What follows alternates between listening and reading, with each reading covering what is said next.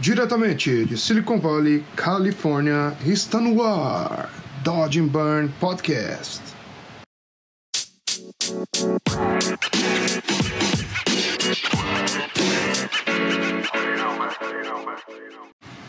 Fala galera, estamos começando mais uma semana aqui no Dodge and Burn Podcast. Essa semana eu tentei fazer alguma coisa um pouquinho diferente do que eu geralmente faço. Então essa semana a gente vai trazer para vocês o estúdio Miyagi. Não é só o Cássio, a gente vai trazer mais quatro pessoas diferentes que trabalham lá no estúdio dele.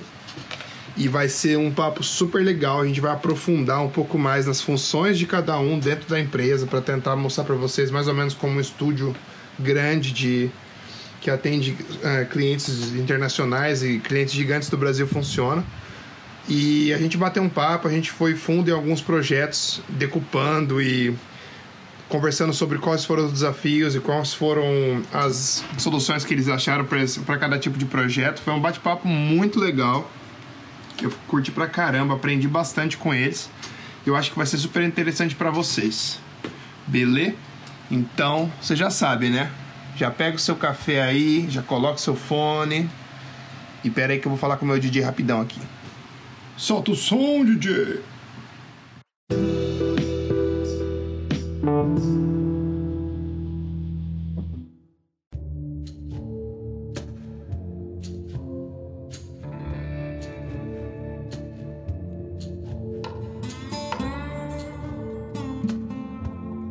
Fala galera, estamos de volta aqui com o Dodge Burn Podcast. Hoje trouxemos o time da Miyagi, trouxemos uma galera aqui para conversar com vocês, já que a galera curtiu pra caralho, bateu o papo que eu bati com o Cássio. Eu tive a ideia maluca de trazer a galera do time para vocês conhecerem um pouco mais desse pessoal que faz esse trabalho maravilhoso e também para a gente poder aprofundar um pouco mais nos trabalhos deles e saber algumas curiosidades das produções que eles fizeram. E aí, galera, como vocês estão? Vocês podem falar um por um quem, quem vocês são e o que vocês fazem na Miag? Eu sou o Fagner, eu tô, eu tô já com a, com a galera da Miag já faz mais ou menos cinco anos. Eu entrei em 2015. Eu venho de agência, eu trabalhei por uns quatro anos na agência Scala, aqui em Porto Alegre. E, e eu conheci a Miag através de um, de um, de um, de um livro não sei se eu posso contar já a história de como é que eu entrei na Miag, mas eu vou contar. Enfim. Uh, quando eu trabalhava lá na Escala, aqui em Porto Alegre, a gente tinha um livro que era o artbook da Miag, né? Lá de 2000 e 2014, acho que era o primeiro artbook. E aí, naquela época, eu estava começando a fazer 3D e tal, usava Blender para fazer umas letras caixa, assim, porque eu trabalhava com, com, com varejo. Aí eu ficava achando legal fazendo uma, uns, uns letras de Dia das Mães, de Natal e tal. E aí eu olhei aquele portfólio da Miyagi e eu achei muito incrível, muito foda. E, e botei na minha cabeça que um dia eu queria trabalhar com aquilo, que eu queria trabalhar com eles. Então eu comecei a fazer um portfólio uh, dentro da agência, com estudos e tal, para um dia eu conseguir trocar uma ideia com a galera da Miyagi, para, sei lá, tentar criar uma abertura, uma chance de, de conseguir entrar lá dentro para conseguir fazer o que eles faziam, sabe? E aí eu criei um portfólio, comecei a fazer algumas coisas de 3D por conta, Aí um dia que eu achei que eu estava pronto o suficiente para trocar uma ideia com eles, eu mandei uma mensagem para o Behance, no Behance da Miag direto, perguntando sobre cursos e tal, se eles tinham alguma alguma alguma dica para como é que eu poderia fazer para um dia trabalhar com isso. E aí o Cássio me respondeu. Eu não lembro se demorou, não demorou para responder, mas enfim, ele respondeu um baita de um texto. eu nem acreditei. E aí ele recomendou, ele recomendou o, o, o Queiroz, que é um cara que trabalhou com a gente também por muitos anos, que ele estava dando um curso, meio um curso particular, assim, de 3D. Na época dava um curso de, de modo. E aí eu, mano, na hora, vamos embora. Quero, quero fazer curso contigo sim, não, não importa, não importa quando, não importa o preço, quero fazer o curso com, com esse cara. E aí eu fiz o curso com, com ele de modo. Eu mal sabia, cara, fazer merda nenhuma de 3D direito. E eu fiz esse curso com ele durante uns seis, sete meses, na casa dele, todo sábado de manhã. Até que um dia ele me perguntou assim: Ah, cara, tu já pensou em trabalhar em estúdio? Né? Sair da vida de agência? E aí eu tive que fazer uma cara de surpresa, né? De que, tipo, que eu não tava.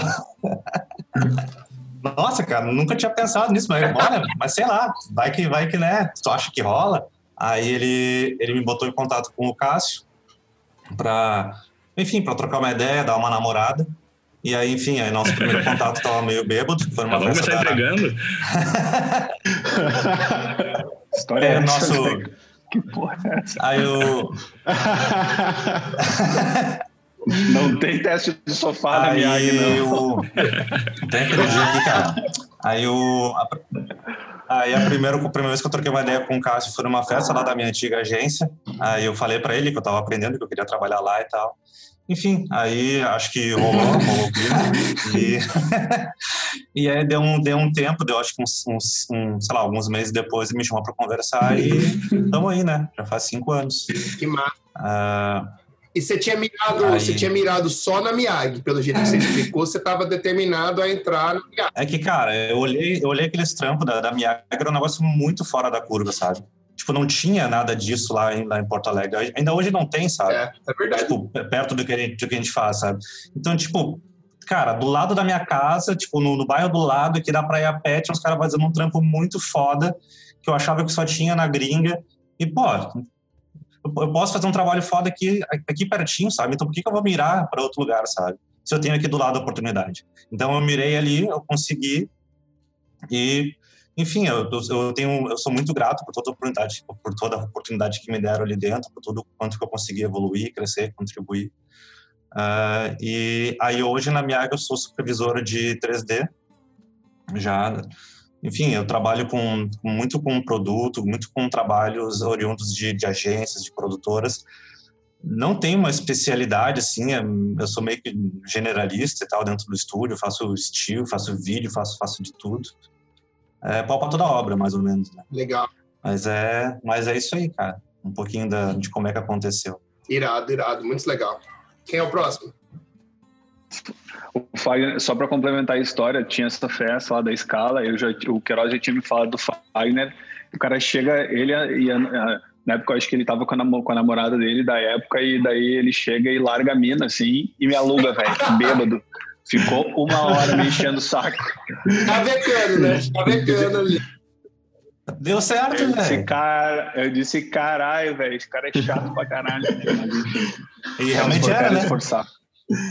É, realmente é, continua sendo, mas é esforçado. Nunca mentiu nada.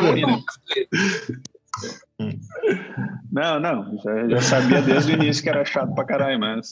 É muito massa isso, cara. Eu converso com a galera e eu, quando tem essas histórias assim que o cara foi na vontade mesmo, você vê que o cara quis, tá ligado? O cara foi atrás, o cara pesquisou, quis estudar, o cara estudou pra caralho. Esperou o momento certo. A hora que ele viu você na festa ali, brother, falou assim: é agora. Vem cá, vambora. A minha chance tá ali. Imagina que ele não se preparou para aquele dia, tá ligado? Muito massa, cara. Muito massa mesmo.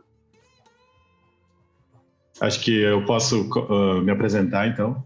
Eu vou puxar o barco aí. Uh, bom, meu nome é Ismael Ramos. Eu trabalho na Miag já faz dois anos, eu acho. Vai, faz tempo já. E eu venho de Caxias, que é dá uns 100 quilômetros de Porto Alegre, por aí. E lá eu tinha, eu trabalhava com, eu tinha uma empresa de maquete eletrônica. Uh, eu era só eu mais um sócio e tal, era, era pequeno. Mas, enfim, eu, eu aprendi bastante coisa lá da forma generalista, assim. E, e desde então, desde antes, assim, eu já tinha vindo para Porto Alegre trabalhar numa, numa outra empresa. E, e foi naquela, naquela época que eu comecei a ver os trabalhos da Miyagi, principalmente nos trabalhos de Guatemi, que daí eu lembro que era um ano atrás do outro, eram uns trabalhos de personagem, era todas aquelas imagens bem, bem magníficas, assim. E daí, uh, enfim, daí eu voltei para Caxias, daí abri uma empresa, trabalhei com, uh, com maquete eletrônica acho, por uns cinco anos, por aí. E bah, eu estava tava completamente desanimado com isso, porque não é muito a, a, área que eu gosto que eu gosto de trabalhar. Eu acho que a maioria da galera que trabalha com isso foi uh, geralmente muda assim de, de área, porque é uma área muito limitada assim para quem é artista 3D assim. Uh, e daí eu lembro que a gente encerrou, encerrou a empresa e daí eu fiquei trabalhando acho que uns um ano, nem um ano como, como freelancer e tal. Já estava entrando em depressão. e daí surgiu a oportunidade, uma vaga para aplicar para a MIAG, enquanto isso, em paralelo, sempre acompanhando o trabalho deles, né? E daí eu lembro que eu negociei com o Fagner uns testes uh, que a gente foi, foi fazendo e tal. Daí eu, eu comecei a namorar o Fagner. Daí. ah, tá vendo como eu sou, cara? É poliamor aqui, cara. Gente... Caralho, velho. O Sul, o Sul, já tem uma fama, o Sul já tem uma fama desgraçada. Os caras ficam fazendo esse tipo de piada. É porque a gente é muito. Nada, é muito tem, amor, cara. Não, muito amor, não, não, tem, é, não, não tem problema nenhum, mas vocês estão alimentando um. Alimentando é gente, um, nós, nós, somos muito seguros, por isso, né? Exatamente. Claro, claro. Enfim, daí eu uh, surgiu essa oportunidade e tal. Uh, eu passei no teste, consegui passar no teste. E por pouco, pouco. é. É, eu lembro que o teste era um fogão da Brastemp fazer, modelar, renderizar e tal. E, enfim. tudo aquilo, tudo aquilo que tu sonhava. É, então, fazer, né? até então eu não, eu não. Eles não sabiam qual que era a minha área de fato. Né? É, que eu gosto, eu sempre gostei de trabalhar com personagem, né? Ah. E daí eu entrei para a MIAG como generalista, como qualquer um ali, sabe? Todo mundo é bem generalista nesse sentido. Uh, trabalhei bastante tempo com Brastemp uh, e, outros, e outros clientes, no, mais de produto e tal. E daí depois eu fui me foram surgindo oportunidades para trabalhar com personagem e enfim foi foi uma como o Cássio falou assim foi sempre muito natural assim as coisas foram vindo para mim e tal fui me destacando nesse sentido de personagem. E agora eu sou supervisor dessa parte lá dentro da área, sabe? E basicamente isso, mas a gente, todo mundo lá é muito generalista, muita simulação para fazer todos os, todos os dias. E é isso aí. Tem uma pergunta que eu, que eu fiquei pensando aqui agora. Vocês três são supervisores em áreas diferentes dentro da MIAG, mas rola essa uhum. comunicação entre vocês, sabe? Tipo, de trocar ideia, de tipo, de ajudar na modelagem ou tipo, dar dicas. Rola essa sinergia, né? Sim, a todo momento. Eu, eu acho que isso eu acho que isso é uma das coisas mais importantes assim que tem que acontece dentro da MIAG, sabe? Que é essa essa essa troca, sabe? Essa ajuda no, no, desenvolvimento de cada um, sabe? Todo mundo aqui tem alguma especialidade, tem alguma área que domina, mas sempre vai ter alguém que vai poder complementar em alguma área que tu tem um pouco mais de dificuldade ou que tu não tem tanta, tanto conhecimento, sabe? Eu acho que isso que faz a equipe da MIAG tão completa, sabe? Porque todo mundo consegue contribuir em alguma parte, sabe? Irado, irado. é muito massa. É muito mais que essa troca de, de, de ideia, às vezes, num trabalho, te traz um insight que você nem pensou antes sabe? Eu acho que eu sempre penso que, tipo, mais cabeças pensam melhor que menos, saca? E se tiver um grupo de artista que essa galera não tem um ego inflado, que tá todo mundo trabalhando pelo bem do trampo, tá ligado? Não é pelo meu bem, não é para me deixar feliz nem nada. Lógico que eu vou acabar ficando feliz quando, de acordo com o que for produzindo o trabalho, for desenvolvendo, mas eu acho muito mais quando você tem um time que tá todo mundo indo na mesma direção, saca? Não tem essa de, ah, eu quero ser melhor que o Fagner, ou eu quero ser melhor que o Ismael, ou melhor que o Diego. Não, mano, nós vamos ser um time foda juntos, sacou? Isso é uma coisa que eu, valor, que eu admiro muito, cara. Porque é difícil formar uma equipe que que funcione bonitinho assim, sabe? Porque sempre tem. Sabe como é? é lidar com gente, cara. É uma coisa complicada. Acho né? que isso é muito da característica, né, que a gente tem, né? Dessa, é, isso que eu ia comentar, assim, das, essas, divisões, divisões são assim, mais. Uh, Uh, não são, são rígidas, né? A gente não tem essa divisão rígida do, do supervisor que só trabalha com personagem, outros trabalha só com, com automotivo, com a gente todos ali têm essa uh, afinidade por uma área e, e, a própria equipe, a, toda a, o resto da equipe é dividida também subordinadas, digamos assim, a, a, alguma área, mas ao mesmo tempo tem toda essa troca e, e, e quando pinta algum trabalho que não é da, da sua área de atuação realmente, uh, trabalha junto, sabe? A gente tem muita troca e muita generalistas mesmo em todas as áreas. Não tem uma, uma, área que se especializa mais, que tem uma afinidade maior, mas que acaba tendo essa troca e, e todo mundo é, é um pouco uh, generalista. Irado, irado. E nunca, e nunca foi e, e, essa e essa visão assim que hoje tem uma divisão um pouco mais clara, principalmente uh, do trabalho da, da, supervisão do ISMA e do GF, assim que são uh, uh, coisas muito específicas. Assim, o Fagner atua num, num aspecto um pouco mais amplo mas isso foi muito também, acho que eu comentei no, no, no, outro papo, que na real isso, isso aconteceu justamente porque as pessoas tinham essas aptidões, sabe? Não foi assim, ah, a, o, a MIAG vai fazer isso porque é, um, é do plano de negócio fazer. Não, é o contrário. A gente pensa o negócio da MIAG baseado naquilo que a equipe uh, acredita e sabe que tem condições de ser melhor com, trabalhando junto, sabe? Então, Uh, o, o Isma é um cara que trabalha muito com personagem, mas ele é um cara que se vai fazer qualquer outro trabalho, ele tem um refinamento de, de luz, estético e tal, que, enfim, ele vai levar para qualquer trabalho. Da mesma forma, o Jeff vai pegar um produto, alguma coisa, todo o conhecimento dele de como iluminar um carro vai fazer diferença na hora de trabalhar uma outra cena. E, enfim, isso, isso é muito natural, sabe? E, então, assim, tem essa. É uma supervisão muito mais por aptidão do que uma supervisão por imposição e por, por cargo, enfim, sabe? Então, acho que tem uh, isso é legal, assim. Eu acho que por isso funciona tão bem, sabe? É natural entender quem que é a referência do trabalho ou quem quem que é a pessoa que a gente precisa pedir um apoio a hora de uma dificuldade, sabe? Então, uh, eu acho que por isso também funciona muito bem, assim, sabe? É mais para ter um guia, né? fala, vai, começar um carro, aí, ó, vamos começar com o Jeff, vamos bater um papo com o Jeff primeiro, aí o Jeff fala, puta, eu vou colocar o Ismael, vou ter que chamar o Fagner para tal, ou vice-versa, sabe? Eu acho que é mais para ter um guia, assim, da onde de um, um atendimento, para uma pré-produção, começar uma conversa, e aí daí você vai para o e você pega a galera junto.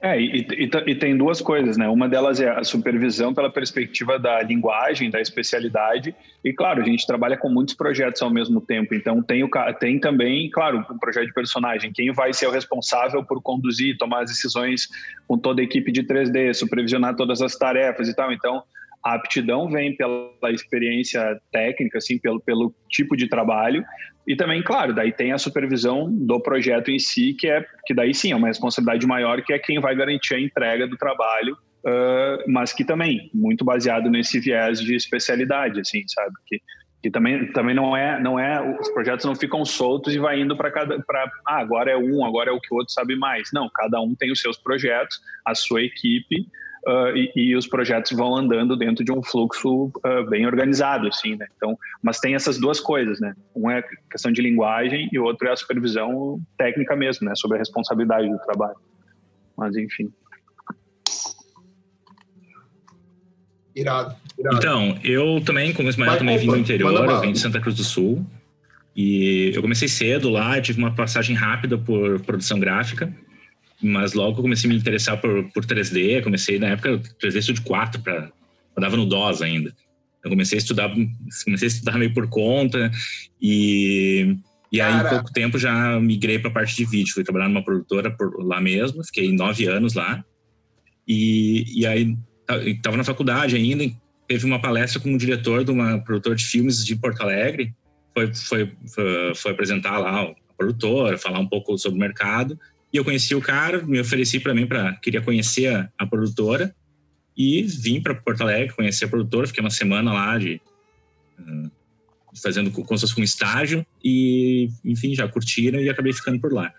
Então, minha, minha experiência sempre foi bem generalista, assim, de eu, eu, me criei dentro da produtora de filme e como eu fiquei tanto tempo na produtora de interior, né, produtora pequena, então eu acabava tendo que atuar em todas as áreas, né. Então isso foi bem legal porque tive uma mega experiência em tudo, né? Então, tanto a parte de produção, eu fazia, comecei, entrei pela parte de animação, né? Comecei a estudar a parte de animação 3D, mas fazia animação 2D, fazia edição, uh, participava de set, então eu era, comecei com assistente, assistente de direção, ajudava com assistente de câmera. Então, foi muito legal, assim, me deu uma visão geral da produção. E, e quando eu vim para Porto Alegre, essa produtora que eu trabalhei também era Cápsula Filmes, é uma produtora também, é uma produtora focada em filmes, né? A gente tinha conseguimos montar uma estrutura legal de, de pós-produção, então a gente acabava tendo acesso a filmes que exigiam uh, uma pós-produção legal, com integração com 3D. E isso foi bem bacana, assim, e, e toda a experiência de, de de produção, mesmo de captação, foi, foi muito útil para isso. Então, desde o início já, já comecei a acompanhar, fazer toda a supervisão de set. Isso é bem importante quando, né, para filmar direito para funcionar depois da integração com 3D. E isso uh, foi me dando experiência nessa área.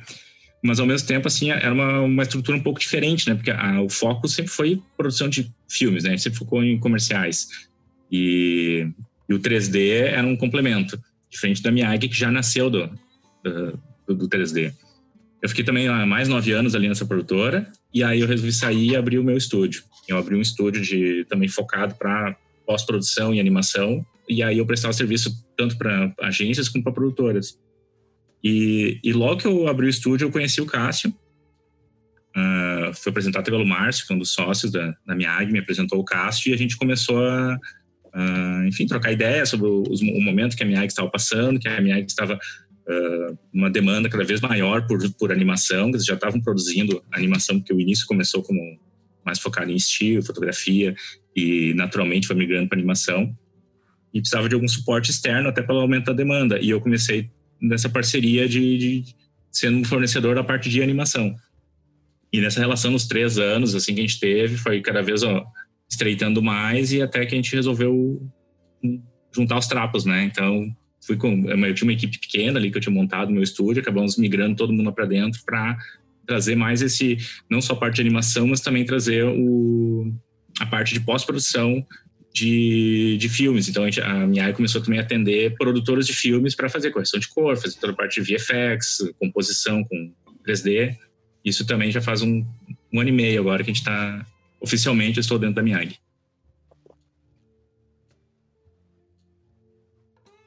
Que massa. Isso então mesmo. você trouxe não só é, você, não, mas tipo você trouxe o seu já, time. Já tinha afinidade, já, tava, já começamos, já saímos bombando, já... né?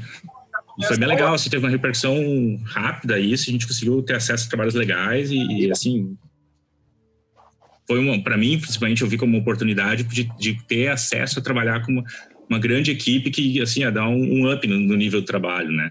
Como eu falei, eu tenho, trabalhei muito tempo com produtores que o foco era muito mais filmes, então o time de 3D era muito menor. E ali a gente tem uma equipe muito grande, muito especializada, isso aí é, é um, é um grande diferencial para o nível do trabalho.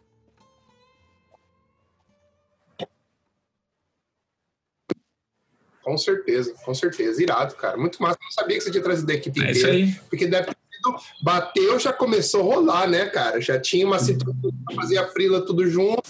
Bom, só trouxe para dentro do mesmo teto, vamos falar assim. E aí eu acho que deve ter sido uma. Deve ter sido bem fluido. Muito massa mesmo. Vamos lá, Jeff. Bom, Agora é sua vez, é, irmão. Meu nome é Jefferson da Oeste. Eu tô na Miag já fazem quase sete anos, finalzinho de, de novembro agora vai fazer sete anos que eu tô na minha área. Eu sou do Paraná, eu sou de Campo Mourão, do interior do Paraná. Nunca ninguém conhece essa cidade, mas é do lado de Maringá, que geralmente a galera conhece, assim. é, a minha história, assim, antes de chegar na Miag, na verdade, a Miag é o segundo lugar que eu trabalho na minha vida, tá? Então, não tenho muita... É, antes Miag, não tenho muita história, assim, mas eu trabalhava numa cidade vizinha lá, porque lá, como é interior, então a gente não tem muito acesso a esse tipo de trabalho, e não tem estúdio, não tem produtora, não tem nada disso. Mas na cidade vizinha tinha um, um escritório lá que uh, era de dois irmãos, ele é ainda, na verdade. Uh, e lá eu tive minha primeira oportunidade de emprego que a gente fazia, eles fazem ainda né, isso, uh, a gente uh, produzia simuladores para treinamento de motoristas tipo de caminhão, de carro, de ambulância, esse tipo de coisa. E a minha função lá especificamente era modelagem, tá? Eu só fazia uh, modelos mesmo, assim. nós éramos em três pessoas lá, esses dois irmãos que são os sócios e, e eu. E cada um cuidava de uma parte, um fazia toda a parte da, da programação, o outro fazia os mapas, texturas e tal, e eu ficava só somente fazendo a, fazendo os uh, modelo de carro, modelo de caminhão, de ônibus, de tudo quanto é veículo que, que tivesse. E daí começou essa minha esse meu gosto por, por veículos, assim, carro, caminhão, tudo mais. Uh, uh, eu trabalhei lá por dois anos, se não me engano, um ano e pouco, dois anos. Foi de 2011 a 2013. Uh, e aí, até que então, eu, eu não sei se vocês conhecem, mas muita gente do 3D principalmente conhece um site chamado 3D1 uh, que é um site super antigo, assim, tem muitos anos, e, e eu acabei produzindo um, um bloco de, uh, de modelos para eles venderem, assim. E foi daí que eu acho que o Cássio acabou conhecendo o meu trabalho. E aí a gente começou uh, a conversar por Facebook, assim, internet. A gente nunca tinha feito freela junto, trabalhado junto, nunca tinha feito nada para a Miag, especificamente, assim. E na época eu nem eu nem tinha conhecimento nenhum, assim, sabe, de tipo, como funcionava o estúdio, como é que era o trabalho de um estúdio. Eu só sei que eu vi os trabalhos da Miag uh, no site da Miag e não sabia se era 3D, se era foto, o que, que era isso, o que, que era aquilo, que era muito bom, sabe? Uh, e aí a gente começou a, a, a conversar, assim, para ver a possibilidade da gente, sei lá, talvez fazer um freela junto, ver como é que era o trabalho, ou se, se surgisse alguma uh, oportunidade até para eu vir para cá, para Porto Alegre, para trabalhar fixo mesmo, né? E até que um dia a gente estava conversando e acabou surgindo essa, essa oportunidade e aí eu vim para cá, conheci, assim, tipo, num final de semana, conheci o Cássio, conheci o Queiroz também, que é o que o Fagner já tinha citado ali, que ele trabalhava na minha na época. E, e aí eu vim para cá. Uh, eu vim para cá sozinho e tal, e vim justamente para trabalhar como uh, modelador. Na época a minha era, era, era, menor, assim, né, e era um pouquinho mais uh, segmentado a, a parte da produção ali e eu vim para ajudar num trabalho uh, justamente de carro, né? que a gente recebia cards e alguns modelos do, do, de, do, do, do, cliente que a gente trabalhava na época e a gente tinha que fazer todo o processo de remodelar os carros e tal, preparar para daí poder finalizar, botar shader, luzes e seguir com todas as outras etapas do, do trabalho em si. E aí foi que eu comecei a ter mais ainda o gosto por, por esse tipo de trabalho, assim, sabe? Então foi sendo uma coisa muito natural, sabe? foi uma coisa que, como o Cássio já falou ali, não é uma coisa que, por exemplo, a NIAG é, impõe para a pessoa fazer, sabe? É uma coisa que vai surgindo da, da, de cada profissional realmente, sabe? Eu, eu gostei muito de fazer e por isso que eu faço isso até hoje, assim, sabe? Uh, desde então já são quase sete anos. Uh, é claro que eu fiz algumas outras coisas também, assim como o Ismael e o Fine e, e todo o restante da, da, equipe, eu acabo sendo mais uh, generalista, mas com uma especialidade que, é, que são os trabalhos automotivos, né? Uh, mas a gente modela, faz luz, faz animação, faz simulação, a gente acaba tendo que resolver um pouquinho de cada coisa, sabe, no nosso dia a dia, assim. Uh, isso foi crescendo, foi crescendo. No início eu só fazia uh, modelagem, depois passei a, a, fazer algumas coisas de render, de luz, de shader. E, e todo o meu, o meu uh, conhecimento de, de estúdio, assim, de, de processo de trabalho, realmente veio na área, sabe? Eu realmente aprendi tudo do zero da mesma forma que o Fagner acho que aprendeu. Uh, e foi um processo longo, assim, mas é, mas é um processo que, tipo, valeu muito a pena, sabe? Porque uh, eu, eu, aprendi, uh, eu estava dentro do lugar certo para aprender isso, assim, sabe? Então foi muito mais, mais tranquilo e não foi muito doloroso, assim, sabe? Então, hoje eu sou supervisor, assim como o Ismael e o Fagner, mas mais focado praticamente 100% em trabalhos de carro, trabalhos de automotivo. Né? Então, uh, é basicamente isso, assim. Basicamente isso não, né? Que os casos que vocês fazem são foda. Então, é, é basicamente. É, mas é, tem, tem todo um trabalho por trás e tal, tem toda uma, toda uma equipe por trás também que pensa junto e, e, e, trabalha junto que faz o negócio crescer, né? Não é, né? dificilmente né, uma, uma, uma pessoa consegue fazer um projeto sozinho, né? É muito, na real, é meio que impossível, assim, né? Então, cada um uh, dá o melhor de si na tua área ali que, que mais sabe, né? Então, acaba, tipo, sendo o melhor de cada um. E daí, cara, daí no final tu soma tudo, né? Acaba sendo muito mais grandioso, né? Exato. Por isso você ter um time, né, cara? Porque, tipo assim, eu acompanho o trabalho da Miag desde... Não sei, não sei falar quando, mas faz tempo. Faz pelo menos uns seis, sete anos. Eu ainda estava no Brasil, eu mudei para cá faz seis anos. Então eu já, já, já via os, uh, o Miyagi como uma potência. Falava assim, mano, esses caras estão vindo. Nem conhecia o Cássio na época, aliás, nem conheço, eu conheço online, né? Os brother online, fazer o quê? Mas, cara, eu acompanhava o trabalho e você via, e eu sou um cara que sempre, eu sou meio noiado, então eu fico acompanhando, vou, olho, analiso o trampo, quero meio que tentar descobrir o que rolou e tal, e você vi ao redor, ao passar dos anos, você vi o nível só assim, ó. E eu sempre tive curiosidade de perguntar assim, que, que porra vocês estão fazendo aí? Que o negócio tá ficando bem. Porque, tipo, vamos eu amo carro também. E, tipo, quando você fala de carro, você pensa o quê? No nível internacional? Recon e outros estúdios. Mas Recon, para mim, na minha opinião pessoal, Sim, é o mais top de todos. E comecei a olhar os trabalhos da Miyaga e falei, mano, esses caras estão chegando no nível da Recon. E eu fiquei feliz pra caralho. Falei, louco, o que tá acontecendo? Aí, aí que quando veio, aí o Cássio falou de você. E aí, come, aí eu lembro que vocês mostraram a teste, foi num, não lembro que live que foi, vocês mostraram um Honda Civic que vocês estavam fazendo. Sim na época. E é muito legal que, que dá para ver evolução clara, sabe? E ainda mais, não só nos carros, mas como, por exemplo, com o lance de animação, com os lances de personagem. Você vê que o nível do trabalho já tá num nível internacional fodido, tá ligado? Vocês não devem nada para ninguém com, com que seja na qualidade do trabalho, qualidade da entrega, vocês não ficam atrás de ninguém. E é muito massa. Até quando vocês começaram a fazer comercial com os fundos em 3D e mesclando com pessoas, cara, sensacional, sensacional. Por isso eu queria até ter essa conversa para entender mais ou menos o mastermind ali do senhor Cássio, que, que, como que ele formou esse time para que vocês estejam fazendo esse trabalho, esses trabalhos irados, cara. E é muito massa. E, eu, e é muito legal saber que aconteceu de uma forma orgânica, saca? Que o, que o Cássio teve a sensibilidade de aproveitar cada skill de vocês e falou assim, cara, eu vou montar essa parada assim e vai funcionar. E o Cássio, você teve dúvida que ia funcionar no começo? Você teve alguma hesitação ou você falou assim, vamos embora que daqui só vai sair coisa boa? Ah, cara, uh, quando, quando, quando a Miyagi começou, assim, a minha perspectiva do que, que a gente poderia fazer, ela era muito limitada, porque, enfim, eu tinha 23 anos, 22, 23 anos, mas, mas a vontade, assim, de, de, de crescer e se dedicar para o trabalho, ela era muito grande. Então, quando tu tem pouca perspectiva uh, do mercado de como as coisas funcionam, eu acho que a, a ambição faz com que tu acredite que, meu, é só continuar trabalhando que vai, né? A gente vai ficando mais velho, mais experiente, começa a ter que lidar com outros problemas e às vezes isso faz com que a gente vá diminuindo um pouco a pilha, assim. E eu tive já altos e baixos nesse processo.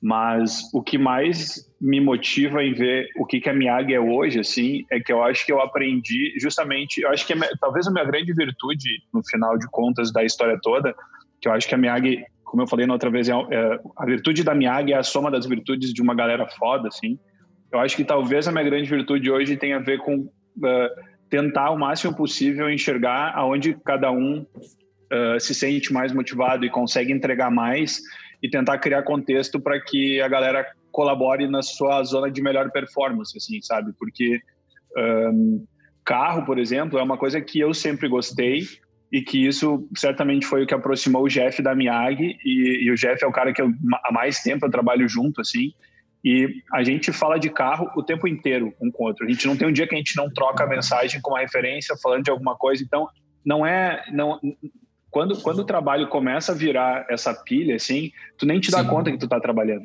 saca? E daí tu dá, tu, tu dá muito mais do que alguém que tá só trabalhando vai dar, sabe? A gente, quando recebe um briefing para fazer um trabalho de uma marca de carro, qualquer trabalho de carro, cara, a gente fica maluco, velho, sabe? Pra gente é o melhor elogio do mundo é uma marca de carro chegar e dizer assim, ah, a gente quer fazer um trabalho com você, sabe? E, e, hoje em dia, eu acho que talvez, uh, da mesma forma, os trabalhos de personagem também, sabe? Nunca foi. A gente sempre fazia os trabalhos de estilo de personagem, mas quando a gente começou a trabalhar muito com produto, muito com carro e tal, isso acabou ficando um pouco em segundo plano. Porque dentro da Miyagi, as pessoas que estavam lá. Tinha pessoas que gostavam de trabalhar com personagem e tal, mas teve muita gente que acabou saindo da Miyagi porque não conseguia fazer esses trabalhos lá dentro. E, e, eu sempre entendia, cara, mas não, não é um esforço assim, uma pessoa tem que querer fazer e eu vou impor que os outros têm que entregar.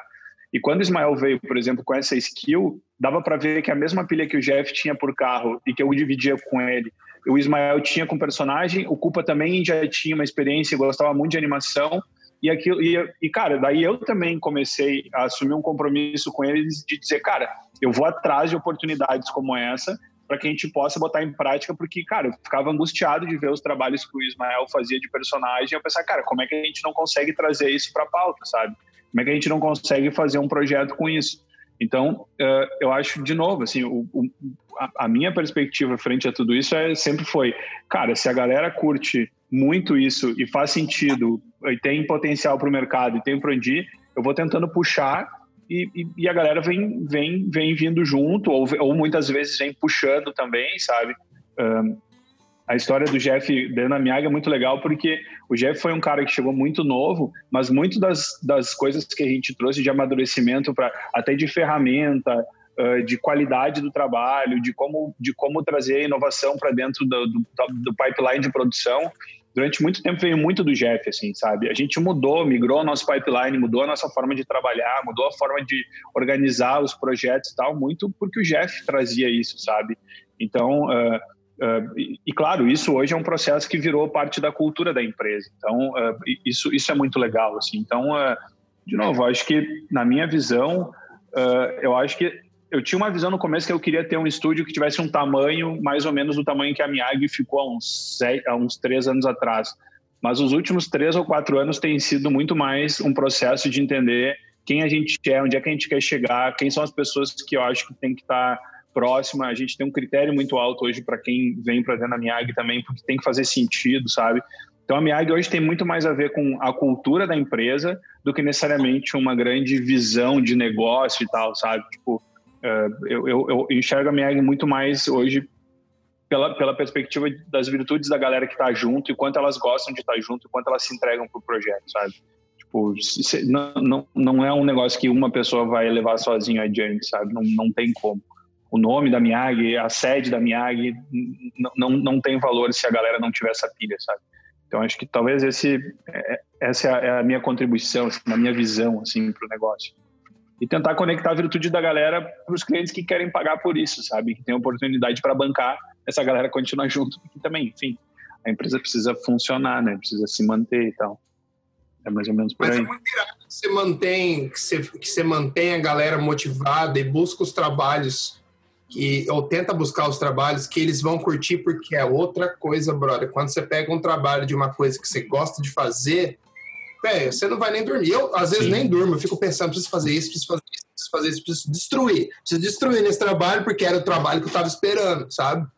Então eu acho que é muito massa isso e cara, isso para mim é a essência para dar certo é isso, Sim. tá ligado? Porque se tiver uma que roda bonito, que todo mundo ali tá na pilha de fazer o que curte, e, a, e você corre atrás e faz isso acontecer, brother, vocês vão ser invencíveis, porque a essência da parada tá muito bem definida, sabe?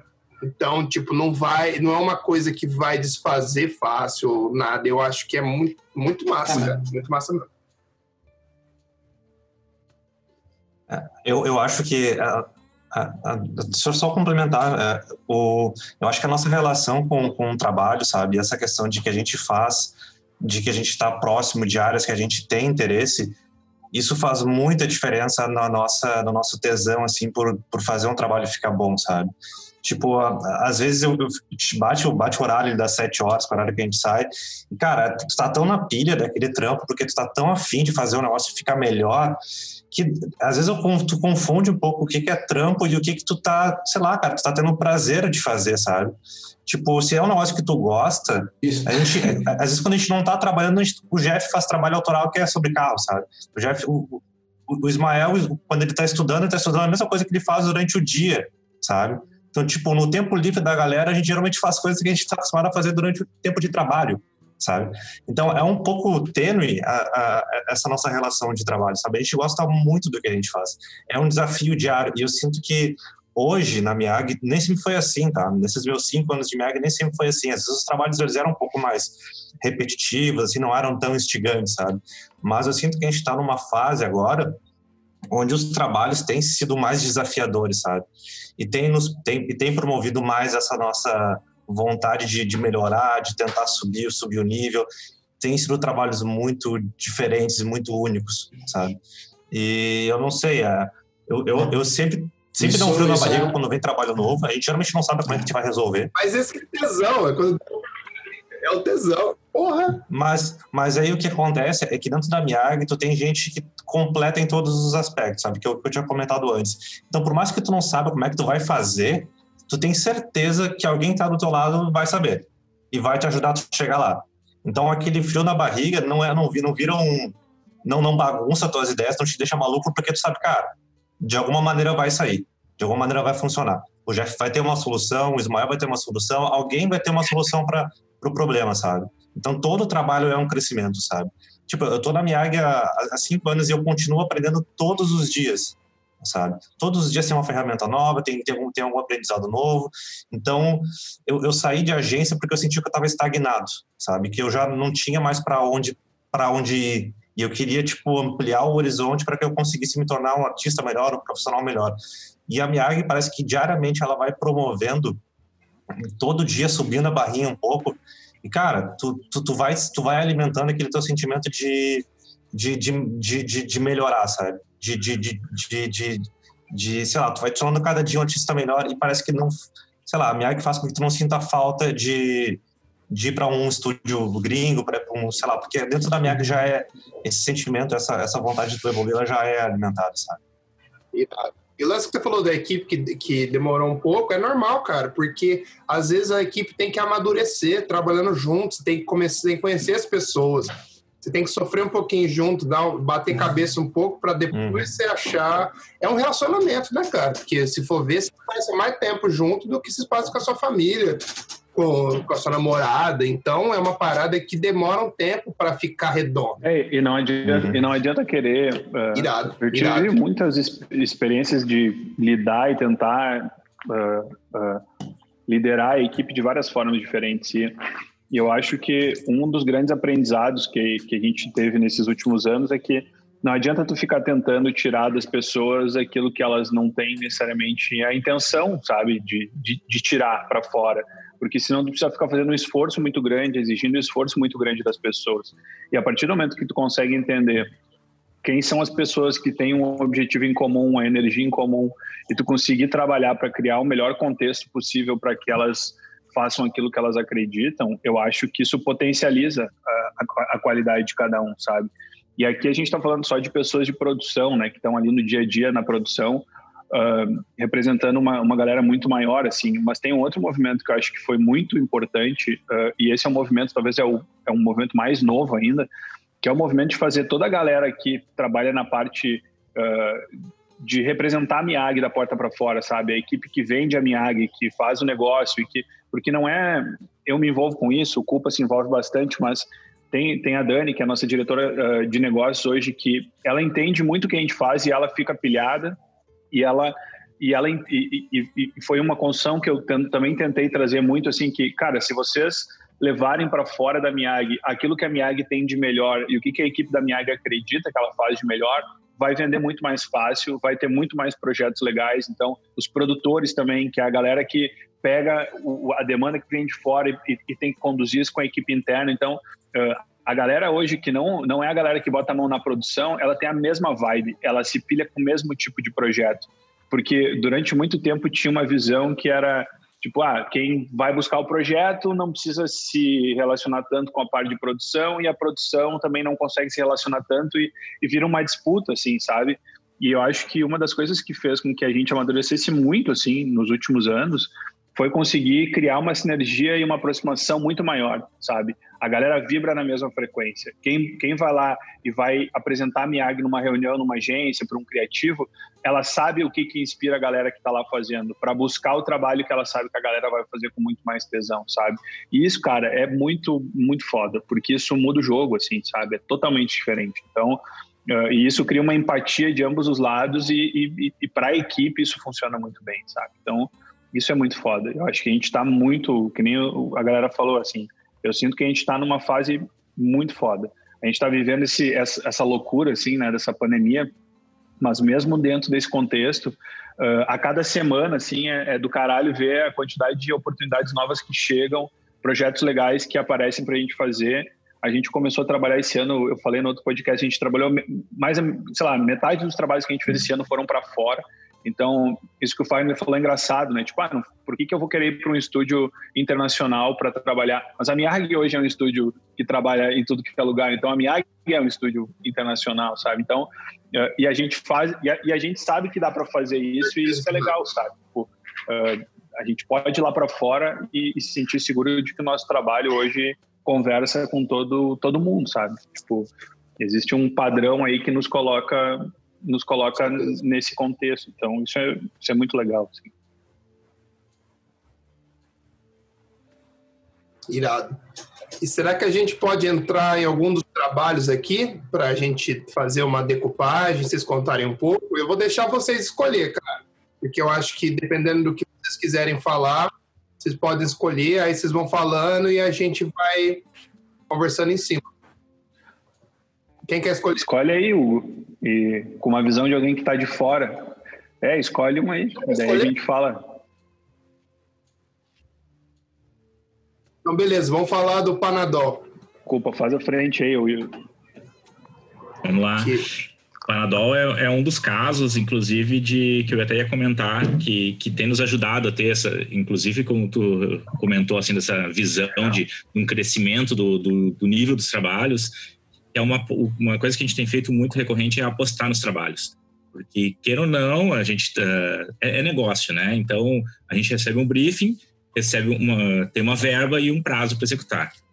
E, e muitas vezes, e é óbvio que acaba sendo normal para todo mundo, na maioria das vezes, o que a gente quer fazer não cabe na verba do cliente. E, e muitos trabalhos a gente acaba uh, tomando gosto por aquilo, como é uma coisa que a gente gosta, a gente, não, nós vamos, vamos fazer a mais do que a mais do que o trabalho permitiria. E, e, esse é um trabalho também que, quando entrou, a gente ficou muito empolgado com, com, o potencial dele e a galera toda pegou junto. A gente dividiu muito, assim, entre, com toda a equipe, assim, etapas do trabalho. Era um trabalho uh, extenso de quantidade de detalhes que tinham, pelo prazo que a gente tinha para executar.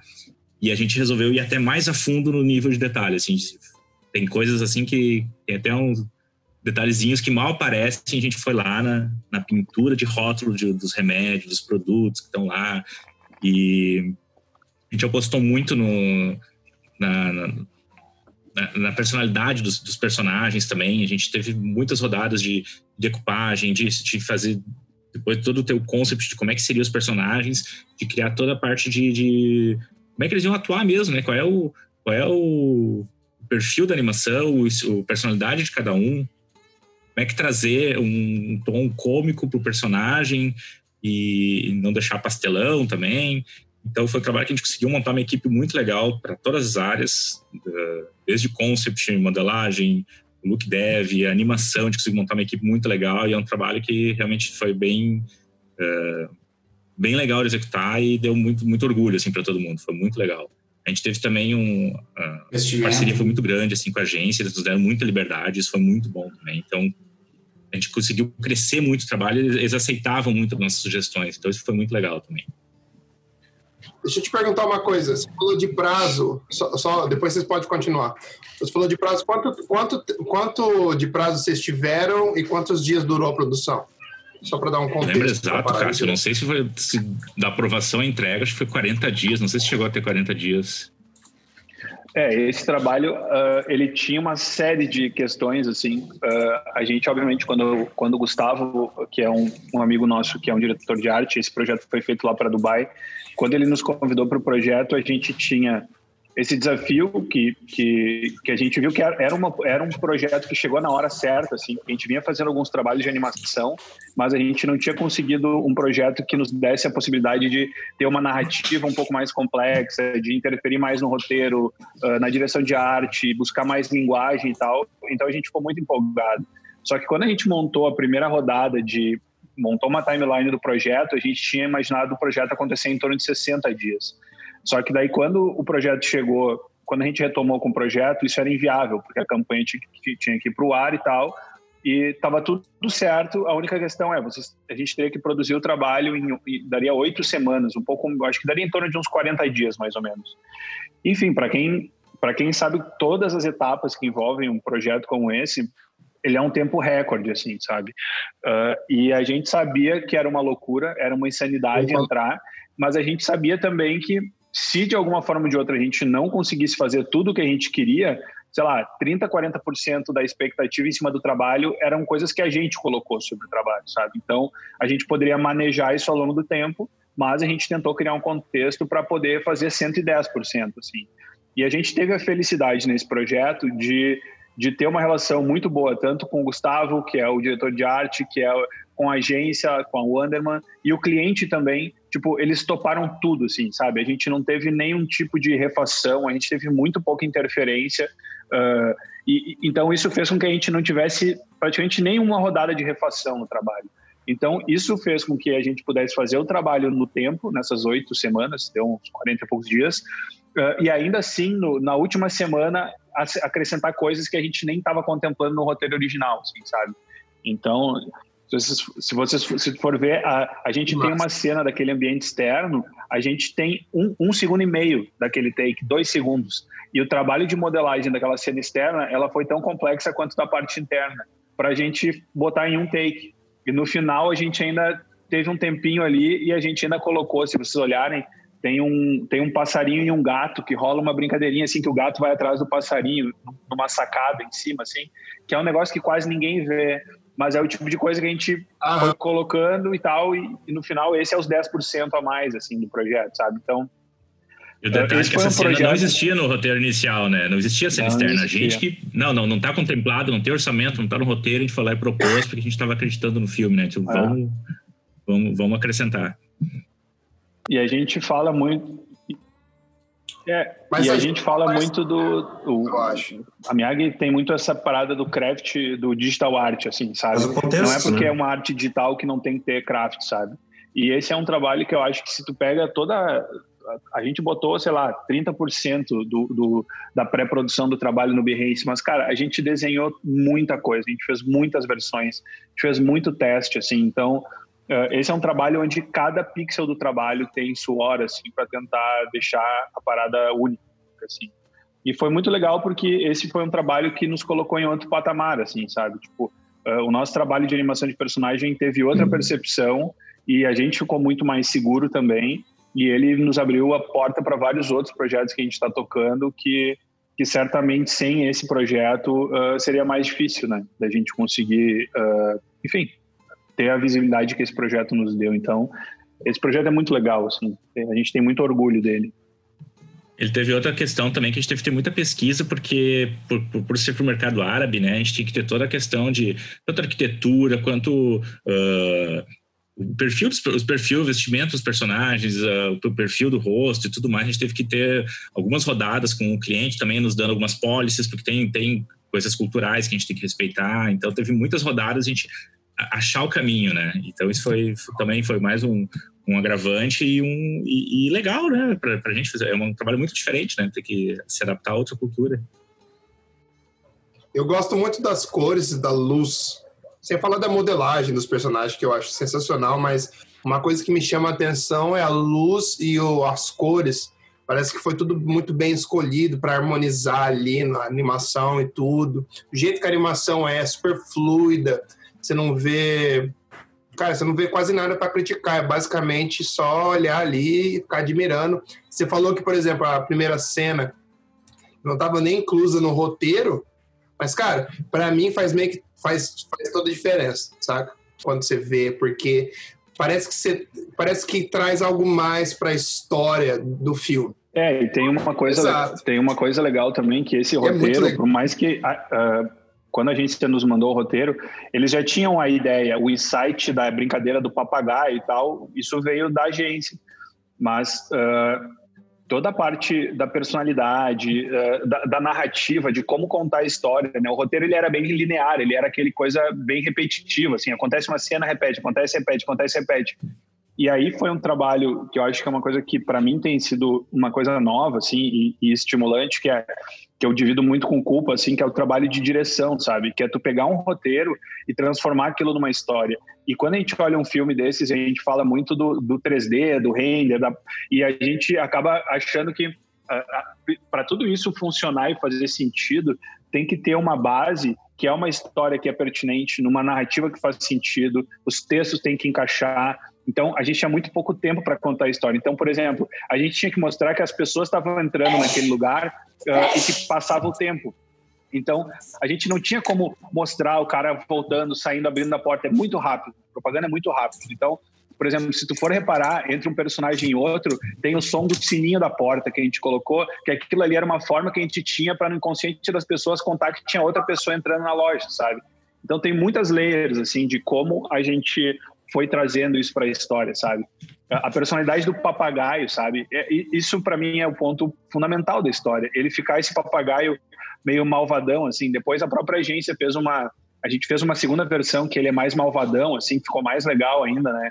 que, que, ele, que, ele, que ele dá umas letras, assim. Então, tudo isso é legal e, e é um é mais, mais irônico, irônico né? e tal. Isso foi fazendo o trabalho ficar cada vez mais bacana, sabe? Então, uh, para mim, essa experiência de, de, dirigir, assim, que eu, que eu e o Cuba, a gente tem co-dirigido muitos projetos de animação, isso para mim é muito novo, assim, sabe? Eu sou um cara que venho uh, eu sou muito mais. Eu, eu, sempre falo que a minha relação de co-direção com o Culpa é, para mim, eu sou muito mais o cara que cuida dos espaços e das formas, e o Culpa é o cara que tem muito a mão da arte do tempo, assim, sabe?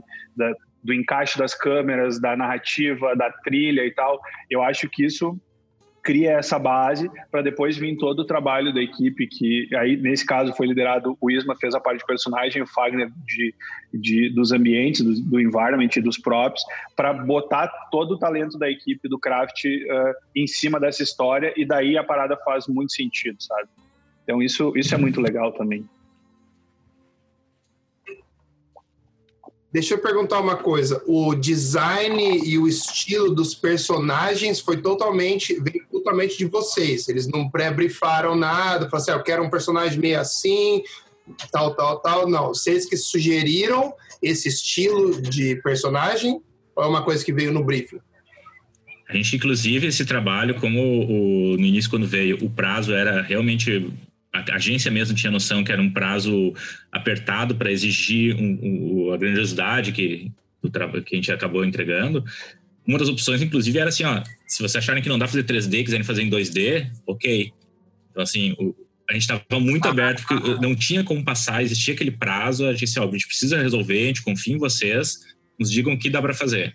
E a gente abraçou e, e a gente veio, veio muito disso. A gente teve um, um bom encaminhamento assim, da, da, do que, que a agência do próprio Gustavo, o que, que eles esperavam de, de uh, essa questão que você falou até da luz, assim, ele, ele, tinha essa questão de ter um ambiente quente, iluminação natural, uh, isso veio dele, assim, mas toda uh, o perfil de personagem, a estética mesmo, que tu for ver, é, ele puxa um pouquinho para como se fosse um meio mini, tudo miniaturizado, né? A gente tem as, os formatos mais exagerados, que ele é todo um pouco miniaturizado, isso tudo veio da, da nossa direção de arte. Eu curti pra caralho, cara. Até aquelas, aquela ceninha que mostra o cara fazendo a elevação lateral, assim, é muito massa. O jeito que é fluida a animação, a hora que o cara dá aquele respiro um pouco mais fundo, saca? E são, é, são detalhes finos, né? você vê que todo o trabalho é fino ali, sabe? Não tem nada over, mas é tudo muito bem pensado para contar a história e o, as animações, o papagaio em si, cara, demais, demais, demais. É um nível muito irado.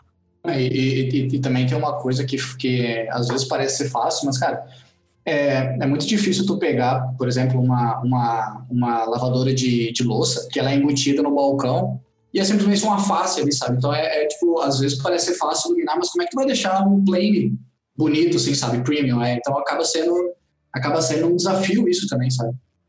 Sim, tem, tem, tem, tem um outro easter egg ali que, que surgiu, coisas que vão surgindo no meio do projeto, que nem a gente tinha que fazer o cara pintando um quadro, né? Que a ideia era, tipo, ele tá entediado que o papagaio toma conta da farmácia. Então ele vai fazer de tudo. E quando ele tá pintando quadro ali, né? Então, daí, cara, tem que ter um quadro. A ideia inicial era, ah, ele vai estar tá pintando um, um, um, papagaio, sei lá. E daí, o, nesse caso, uh, o Ricardo, que, que é um, na época ainda era um estagiário de, de ilustração, ele estava fazendo, ajudando os concepts, assim, junto com, a, com o resto da galera, e ele sugeriu a ideia de ser o papagaio uhum. meio que na cena do grito, né, do Mint, né, e tipo, cara, foi genial aquilo, sabe, e é um detalhe que vai trazendo mais layers de graça, assim, para a parada e, e, no storytelling, assim, E que, de novo, uh, quando é. a equipe toda está pilhada fazendo negócio, está tá interessada em crescer a história, todo mundo pode contribuir, sabe? Tipo, tanto eu e o Cuba que estamos dirigindo o projeto, quanto quem está fazendo a parte de look dev, quanto quem está criando o concept, quanto quem está criando storyboard. Então, isso é muito legal, sabe? Tem a contribuição de todo mundo, assim, na, na parada. Enfim, esse, esse projeto é um, é um projeto que a gente tem muito carinho, assim, porque ele foi um, um case que ele é um, ele é um marco, assim, sabe? Na, na, na história da Miyagi em relação à animação de personagem, assim, sabe? Mas e aí, quando entregou, quando entregou foi só alegria? Rola. Qual foi o feedback da agência? Nossa, o que, que é isso? Cara, foi, foi muito mais do que isso, na verdade, né? Esse projeto, a gente tinha um, dentro do plano da Miag para esse ano, tava um foco muito grande na internacionalização da Miag, assim. E a gente criou uma relação tão legal, o Gustavo virou um, um, um amigão, assim, tanto é que esse trabalho nos, nos motivou a fazer uma ida para Dubai. E tu não tem ideia o quão legal foi chegar em Dubai tendo feito esse projeto. Todo, a gente visitou, cara, mais de, mais de 15 agências, a gente falou com muitas pessoas e todo mundo conhecia o trabalho, todo mundo dava risada e queria saber como é que o trabalho tinha sido feito. Então, eh, cara, esse trabalho ele nos abriu muitas outras oportunidades, assim. E, e ele nos levou para Dubai e hoje a gente tem feito vários outros projetos. A gente está terminando, está concluindo um novo projeto com o Gustavo, que com a, com a Wonderman também, de personagem que o, com o mesmo cliente, o cliente simplesmente assimilou que o 3D é uma parada legal e que esse tipo de projeto é bacana. Então, cara, ah, esse projeto, mais do que ter superado as expectativas e eles ter agradecido e ficado animado, isso nos trouxe uma série de outras coisas. Assim. A gente foi para lá, conheceu toda a galera, Uh, e, e, e, o respeito que eles têm pelo nosso trabalho e, e, quanto eles gostam de trabalhar com a gente em função de como a gente uh, se entregou e, fez esse trabalho acontecer, sabe? Então, esse trabalho, por isso, ele tem várias layers de significado, assim, sabe? E a importância de você saber a oportunidade certa, né? Saber quando botar ali all-in, falar assim, galera, nós vamos dormir mal uns 40 dias, mas fica tranquilo que os próximos dois anos vai ser lindo, sabe? Tipo, e você ter a sensibilidade de reconhecer a, a oportunidade, sabe? De entregar mais. Isso, tipo, já fez bastante diferença na minha carreira também, porque às vezes você tem o um feeling, né, cara? Você tem, você sente a oportunidade de falar assim, galera, nós vamos ter que sofrer um pouco aqui, mas eu te prometo que depois disso nós vamos nadar tranquilo, sabe? E é muito legal. E, e legal também ter o entendimento do, do time, né? Que você vai ter que se sacrificar um pouco, sabe? Às vezes você nem tem tanta. Uh, o seu envolvimento no projeto não é tão grande, mas isso vai trazer tanta coisa para toda a equipe depois que não, que é uma coisa, é um no-brainer. Tipo, você não, não tem como você falar que não vai fazer. E é legal também porque internamente rola esse tipo de coisa também que é. Uh, como a gente, a gente vem, vem fazendo trabalhos de animação, tem outros projetos legais de animação que acontecem em paralelo junto com esse, Essa mas é, é muito legal difícil. quando tu vê a própria equipe que contribuiu com o projeto olhar o resultado final e se surpreender, assim, sabe? Tipo, o cara que fez a modelagem, ele fez uma parte, ele tá olhando para uma parte do trabalho, mas quando ele vê aquilo animado, com a luz que o Fagner fez na cena, com a pós que, que outra pessoa fez, com os efeitos que foram colocados, com a trilha, com o áudio, e tipo, tudo aquilo vai fazendo aquele pedaço que tu fez ficar muito mais legal e mais interessante. O primeiro impacto, assim, do trabalho quando a gente tem pego, isso tem acontecido cada vez com mais frequência, é pegar um trabalho em que quando a gente vai fazer um, uma revisão, assim, a gente chama toda a galera para olhar o trabalho junto. Antes a gente fazia junto, agora a gente está fazendo online, e a galera olhar e ficar impressionada e orgulhosa de ter feito uma parada muito foda, assim, sabe? E isso é muito legal também, saca? Então, e é óbvio, quando isso for para fora, certamente, se isso gerou impacto lá dentro da equipe, vai gerar fora também, sabe? É. A gente sabe qual, o nosso critério é alto, então então, isso também é super bacana. Isso tem acontecido com muita frequência, sim. Essa parada que você falou de mostrar o trabalho para todo mundo, mesmo que não seja, mesmo que a galera, vamos supor, galera do financeiro, qualquer outra coisa, você põe a galera junta para ver o trabalho final, é uma coisa que acontece muito lá na Apple quando toda vez que vai sair alguma coisa nova, é meio que obrigatório todo mundo assistir o tal dos, dos keynote, eu não sei o que, mesmo se a gente não for no Apple Park, mas é uma coisa que é um senti que eles trabalham muito, que é o sentimento de que todo mundo está trabalhando pela mesma coisa, sabe? E mesmo que você não esteja nem envolvido nem, nem no trabalho, você se sente parte da parada e aquilo te traz um tesão pelo trabalho muito maior, porque parece que você está trabalhando, tipo, a sua profissão ali meio que não importa muito, você está trabalhando por um bem maior, saca? Você está trabalhando por uma coisa que é muito maior que você. Então isso é muito irado, cara, muito irado mesmo. A gente tem feito essas rodadas assim de tempo em tempo. A gente tem uh, normalmente a gente tá fazendo uma vez por mês para mostrar assim para todo mundo, porque acontece também, como o Cássio falou, de a pessoa trabalhou numa numa partezinha, é legal depois ver o todo, mas também a gente tem muitos muitos trabalhos rolando ao mesmo tempo. Então nem todo mundo se envolve em todos os trabalhos. Então às vezes tem trabalho que tu nem sabia que estava rolando ali dentro, às vezes tá, tu tá focado num trabalho, tem outra equipe tocando outro. Então isso é, é muito legal ver o que está acontecendo. Agora, quando rolou a primeira, a gente fez o nosso primeiro encontro virtual para mostrar os trabalhos que a gente executou durante a pandemia.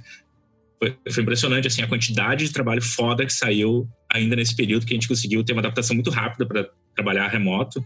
E, e aí, por estar remota, acaba quem não está envolvido diretamente com a negociação, com, enfim, com todo o projeto, tem muitos trabalhos que realmente tu nem via acontecendo. E antes, quando tá na sede, tu vê o computador do outro, o que, que tá rolando, né? Remoto é mais difícil, então acho que a galera toda meio se impressionou assim, com a quantidade de trabalho foda que a gente entregou nesse período uh, trabalhando ainda remoto, né?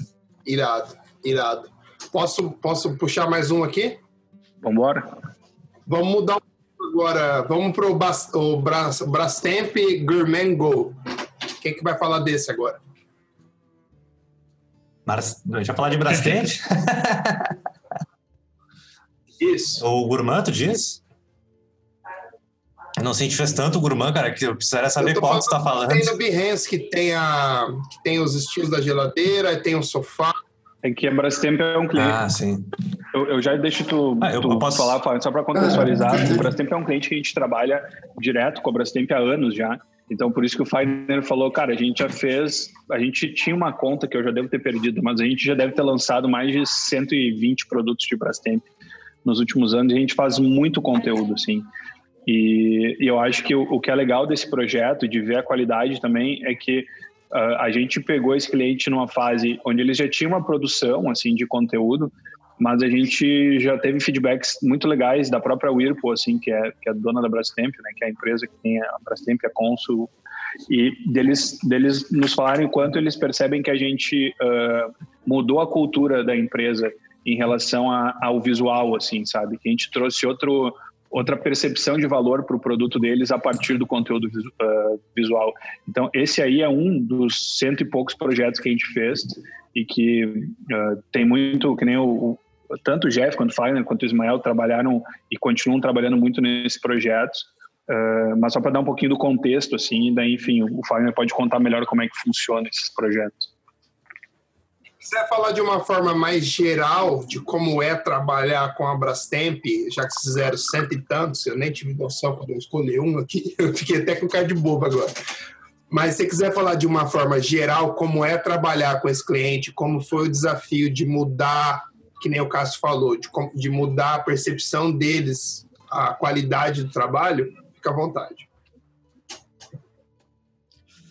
Uh, bom, deixa eu pensar como é que eu vou falar de Brastemp. Acho que acho que a Brastemp está há tanto tempo na Miag quanto eu, assim, sabe?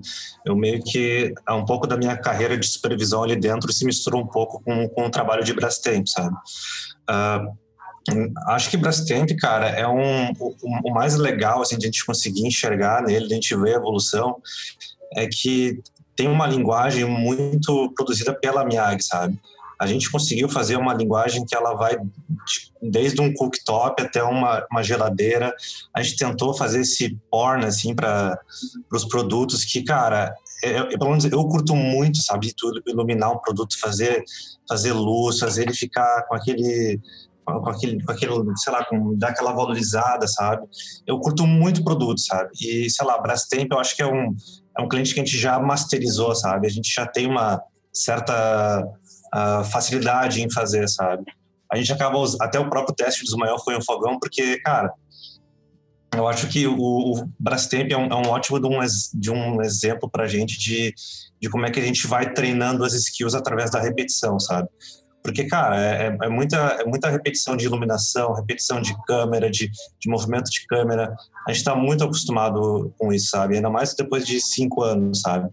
E esse projeto de Gourmand, especificamente, a gente teve uma linguagem um pouco diferente, que era uh, um produto mais premium, um cenário um pouco diferente, outros tipos de, de, de ambientações. Então, ele teve um desafio um pouco uh, diferente do que a gente estava acostumado a fazer, que era aquele fundo branco, sabe aquela imagem que vai para que vai para catálogo. Ele teve um, um, um que a mais. Clima sabe, muito né, mais legal, trabalho. cara. Eu tô olhando, desculpa até te interromper, tô olhando os renders aqui. É, parece que você tá vendendo uma joia. Parece uma coisa para joalheria, porque você valorizou o, o produto de uma certa forma, até, por exemplo, num render, nada a ver que a geladeira da porta tá, a porta da geladeira tá aberta assim. Cara, ficou um render muito foda. ficou muito.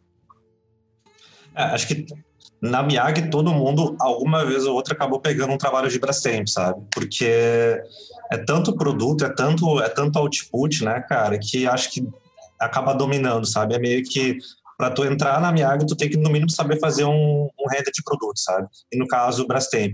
Então acho que o Brastemp foi a escola para muita gente ali dentro, sabe? Então acho que é um, é um cliente muito importante assim na construção do que, que a Miag é hoje também. Mas até completando um pouco, né, Fagner, tu, tu, falou assim que acaba sendo um trabalho muito de repetição, por isso que a gente consegue já ter bastante domínio do que e principalmente o Fagner, que é o cara que sabe o que, que o cliente quer, então já conhece o que quais são as. Cada cliente tem a sua peculiaridade de como mostrar o próprio produto. Então, assim, uh, como a gente já está bastante tempo, muitas pessoas da equipe vão pegando o trabalho, mas sempre tem que passar pelo crivo do Fagner ali, que já sabe quais são os. O, como é a melhor iluminação, qual é o melhor posicionamento, para entender como é que ele, ele, eles, eles curtem. Mas, apesar dessa repetição, tem também a questão que cada trabalho acaba tendo alguma dificuldade extra, né? Alguma coisa nova. A gente teve uma linha uh, anterior, que, que, ano passado, que a gente fez, que era de lava, lavadora de roupa. Então teve muitos trabalhos de simulação, tinha edredom que entrava voando para dentro da máquina, que daí mostrava ele lavando, tinha que sair de dentro da máquina, então tinha muita coisa de simulação com água, tecido, então teve, teve umas layers de, de desafio aí maiores do que, por exemplo, esse da cozinha, né? Apesar de esses também ter algumas coisas de fumaça, água, acaba sendo ter questão de alimento, que também não é uma coisa simples, que a gente acaba fazendo em muitos casos até uma fusão com fotografia.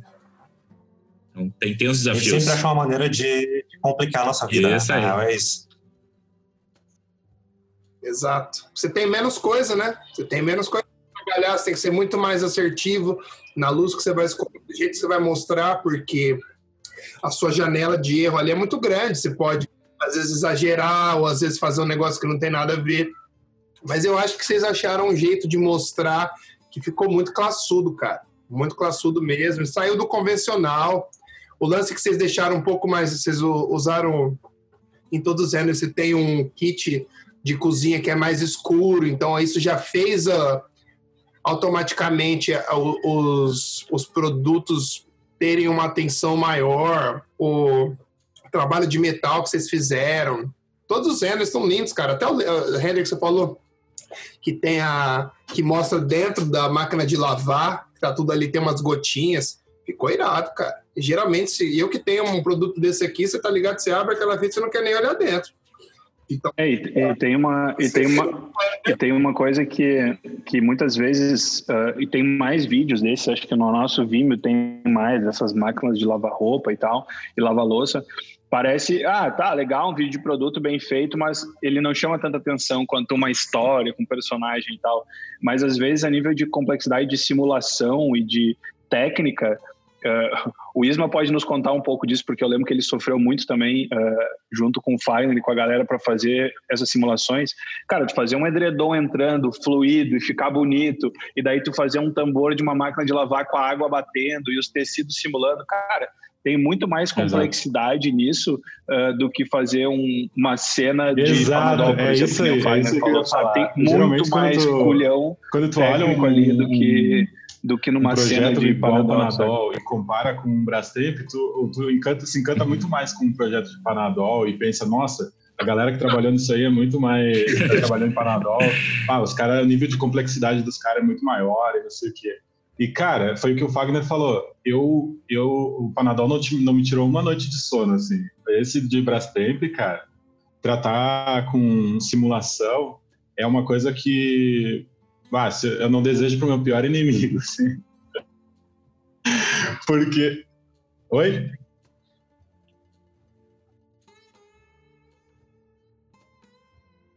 É, porque tu está lidando com um cálculo físico que tu que ninguém uh, imaginou que ah, um edredom um tecido tem que ficar bonito, ele tem que funcionar fisicamente, sabe? A gravidade tem que estar tá funcionando, o preset lá de tecido tem que estar tá rolando, e é isso. E daí agora a gente tem que ficar inventando mil e uma formas de fazer um edredom seguir uma espiral para entrar dentro de um tambor e aquilo ali ficar bonito, sabe? E não, e, e não é só deixar e não é só deixar realista e fazer funcionar. Tem que ficar realista mas tem que ficar muito plástico muito bonito né? Então eu, e, e, e, e controlar a simulação é. é. muito foda né? Então é a gente tem que ser a gente tem que ser criativo até nas gambiarras que a gente Com tem certeza, que usar tem que ficar bonito. O, o primeiro tem que ficar é, bonito e tem que fazer sentido. Então às vezes para juntar essas duas coisas o desafio fica bem difícil meu amigo mas vocês mandaram é, muito bem, cara. Muito bem mesmo. Irado. Bom, agora eu vou entrar em outro. Ou tem alguma coisa que a gente pode falar mais de Brastemp? Ou será que eu posso mudar já?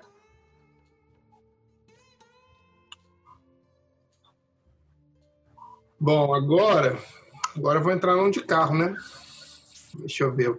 Bom, mas vou fazer um diferente. Deixa eu ver se eu pego um.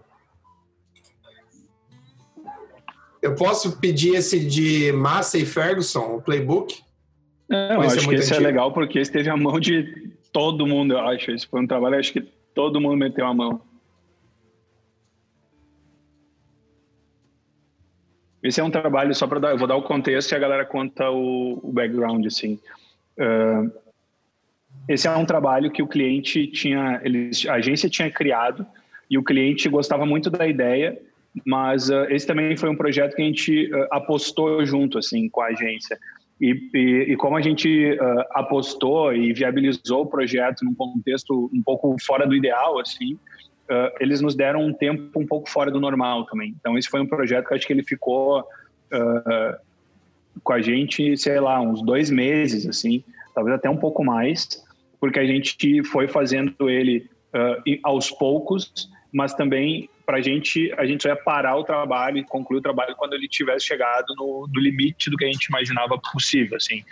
Então, uh, a gente queria fazer uma cena praticamente toda full 3D, assim, com, com os personagens simulando as roupas e tal, por mais que era só um print, ele teve de tudo, assim, sabe? Então, foi um trabalho que ficou bastante tempo, assim, na pauta, e, enfim, eu acho que o Fagner uh, trabalhou, o Ismael trabalhou, o, o Jeff trabalhou, mais uma galera na minha área trabalhou, teve todo o trabalho de pós, né? Que no final acabou. Uh, o Bruno, que ia participar com a gente, teve um problema com a luz lá e acabou não vindo para contar um pouco também como é que foi a parte de pós.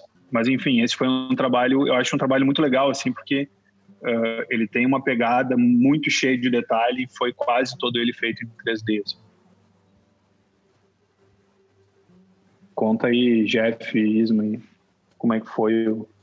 Ah, eu acho que eu acho que basicamente eu iniciei esse, esse projeto, mas de novo eu estava mais focado na parte de, de personagens e tal. no Marcos? Uh, acabei Legal. preparando a cena inteira, que daí posteriormente ia entrar o Jeff nisso para fazer o assembling de tudo, né? Uh, mas eu acho que na minha parte a maior maior desafio ali foi a na verdade quem quem começou a parte de modelagem o, ainda foi o Trindade que trabalhava com a gente que ele era modelador. Ele fez toda toda a estrutura do personagem direto no, no, no software de, de, de simulação de roupa. Então ela é, é uma roupa onde ela não tem nada de rig ela é toda simulada o que é irrigado é o personagem, né? E Marvelous, Marvelous. E, e ela tem todos os detalhes e a gente fez justamente no Marvelous para poder uh, pegar toda aquela configuração para poder distribuir melhor para os outros personagens, né? Caso, já que a gente tinha, acho que são cinco, são cinco personagens, para fazer um rig para isso e funcionar, e daí, sei lá, esculpir depois as dobras, tudo de novo, ia dar muito mais tempo e tal. Então, o desafio mesmo foi criar uma, um workflow onde tudo tivesse se conversando com, com o nosso software ali de 3D e tal. E, e, e nossa, aqui na, na, na imagem final acaba nem aparecendo tanto detalhe que a gente colocou mas tem costura dentro Com de certeza. cada uma das dobras da, da, roupa ali tem, tem costura então tipo, esse personagem ele tá muito refinado sabe muito pela parte da modelagem e também na parte de texturização assim foi a gente chegou que nem o Cássio falou era o nosso o nosso a nossa diversãozinha ali para chegar no, no teto sabe passar do teto sabe? então é, é, eu, eu, particularmente gosto muito desse, desse projeto por isso, sabe? Por a gente ter chego no nível de realismo assim dentro de, de texturas e tal, que se tu desse um zoom maior que a gente tem aqui no Behance, tu ainda conseguia chegar no, no, no realismo, sabe? É, da, da, da, parte do cenário em si, assim, que eu, eu acabei pegando a cena mais para depois juntar e fazer a luz e, e meio que fazer a, a uh, o cenário ali, o terreno uh, de, de, estrada de chão e as montanhas do lado. Uh, o trator ali a gente já tinha ele pronto, já preparado, que daí é, vem muito do Fagner, daí de, de, a gente já tem vários, como a gente trabalha para massa e também a gente já tem vários modelos de, de tratores que a gente trata como asset, né? Então a gente tem vários modelos, modelos de tratores já meio que prontos, assim, só que eles estão todos limpinhos, né? Novinhos e tal. Então, o trabalho maior foi fazer essa, é, essa, essa cena toda e trazer essa sujeira pro, pro, pro trator ali, né? Que, tipo, o trator que tá numa, numa, numa estrada de terra ali, ele não vai estar tá limpinho, novo, né? Ele tem, tipo, tem barro nos pneus, tem sujeira no vidro, no motor, em tudo ali, sabe? Uh, então, boa parte da, da, da, dificuldade foi fazer isso, assim, sabe? Foi ter essa layer de sujeira, principalmente no trator ali também teve coisas de, de, de sujeira no próprio personagem, pegar na bota dos personagens ali, todos eles têm um barrinho, assim, sabe? Tem uma, tem uma certa sujeira. Uh, toda a parte de, de uh, vegetação na lateral ali a gente fez em 3D, mas que depois o pessoal da pós deu um ganho muito grande e, e, e acabou dando muito mais uh, profundidade para a cena. Ficou, parece que trabalharam mais na, na composição, assim, sabe? Ficou uma imagem um pouco mais realista até. Mas o principal foi isso, assim, sabe? Foi fazer com que as coisas uh, parecessem de verdade, sabe? Parecesse que tava tudo ali, tudo encaixado, sabe? Tipo, tu não vai ter um trator uh, super ali, robusto, forte, numa cena, numa estrada meio barro, assim, e todo limpinho ali, sabe? Então, acho que pra, acho que para mim foi esse esse foi o maior desafio e, tu, e esses modelos de, de trator assim de carro e tal que a gente recebe do cliente os cards cara eles são super pesados assim sabe então é muito difícil a gente conseguir trabalhar de uma forma fluida nisso assim sabe então a, a gente acaba tendo que criar soluções para tipo, fazer uma coisa simples que é tipo sujar um pneu de um trator, sabe? Que ele vem super dividido, com uma malha super densa. Então, cara, isso, esse, esse, esse para mim, esse foi o maior desafio, assim, sabe? Irado, e ficou muito bom, cara. Ficou muito realista. E você falou de sujar o trator, faz todo sentido, porque o maluco que compra um trator desse, o cara vai lavar o trator uma, duas vezes por ano. É, tipo isso. Se lavar, né? Tá ligado? Boa, boa, eu vou, eu vou, deixa eu completar isso, cara. Às vezes, quando eu, eu tenho pavor de trabalho muito simples, cara. Pavor. Tipo de trabalho que é, um, que é um negócio que aparentemente é fácil de resolver, porque geralmente esses são os piores de resolver, sabe? Então, quando tu pega uma cena como aquela de Panadol, cara, para aquilo ficar lindo é muito fácil. Porque, tipo, tu tem muito por onde tu trabalhar, sabe? Tu tem onde tu colocar detalhes, tu tem onde tu, tu, tu exercer tua criatividade, sabe? Agora, quando tem uma, que nem eu já falou, uma caixa embutida num armário, que é tipo, cara, como é que eu vou iluminar essa coisa, cara? Eu tenho, eu tenho um material para trabalhar. Eu tenho um material, eu tenho uma face para trabalhar. Que desgraça que eu vou fazer aqui, sabe? É tipo, é, é mais, é mais complicado, ainda mais difícil ainda que tu iluminar, iluminar uma farmácia inteira num, num cenário cartoon, sabe? É, de novo, assim como na, naquela no que eu comentei do Panadol lá, é, eu acho que tem um ponto que às vezes é mais invisível no trabalho, que é justamente uhum. uh, criar essa base, assim, né? Tipo, a gente queria que fosse uma cena de ação, né? Os caras estão ali fazendo um pit stop do carro. Então, uh, a gente olhou muita imagem de Fórmula 1, de pit stop de Fórmula 1 para tentar entender, baixar a câmera, uh, ter o cara em motion blur em primeiro plano. Então, a gente fez umas rodadas de... A gente pegou o layout da agência e daí a gente refez, assim, todo o concept para tentar encontrar essa melhor composição e, e, todos os personagens terem uma ação diferente, terem uma leitura diferente. E, e, foi, enfim, acho que isso ajuda depois, na hora de fazer a execução, fazer com que a o trabalho do 3D também seja mais objetivo e que a gente não fique também ca... caçando câmera e posição depois e gerando retrabalho, sabe? Então, uh, isso é uma coisa que a gente faz muito que é ter uma pré-produção do trabalho, não só da animação, mas do print e, e daí, enfim, meu, faz de todas as formas. Nessa, na, nesse trabalho específico, uh, quem ilustrou e, e, fez o concept uh, em cima uh, dessa discussão junto comigo foi o Capra, que trabalhava com a gente na época também. Então, que foi tentar dar dinâmica para a cena, assim, sabe? Porque não adianta tu ter uma cena com todo o acabamento técnico impecável, mas a história ser simples, a composição ser ruim, a direção de luz não funcionar, né? Então, uh, que é o trabalho mais invisível, assim, né? Que, que ele não precisa aparecer literalmente, assim, mas ele está ali fazendo um, um, papel importante né, para o trabalho. Total, e do lance que você falou da câmera, cara, o lance da câmera tá baixa faz toda a diferença, porque traz uma grandiosidade maior para o trator, para o pessoal, já traz um outro dinamismo para a cena. Então eu acho que isso faz toda a diferença, toda a diferença, toda a diferença. Porque se fosse, imagina que se a câmera um pouco é mais isso. alta, já ia mudar a impressão total da parada. É, e se tu olhar ali no Behance, tem o concept que foi feito, né? Se parar para olhar, a posição dos personagens, a dinâmica deles é exatamente a mesma que a gente planejou, sabe? Com pouquinhas, pouquinha adaptação, assim. Então, a gente já fez um teste de câmera no 3D, porque a gente tinha um modelo do trator para achar o melhor ângulo para o trator, mas todo o resto, se for olhar a posição das mãos, uh, tá, tá tudo muito perto do que já tinha ali, sabe? E isso faz com que o processo da execução do 3D depois uh, também fique, fique mais objetivo, né? E, e, poder focar nos detalhes e nos acabamentos. Então, uh, isso é um trabalho de pré-produção, né? Que, que é super importante, assim, e que, e que também adiciona uma leira a mais aí irado, de, irado. de valor E trabalho. o trampo do Rio Mar? Quem que pode falar dele?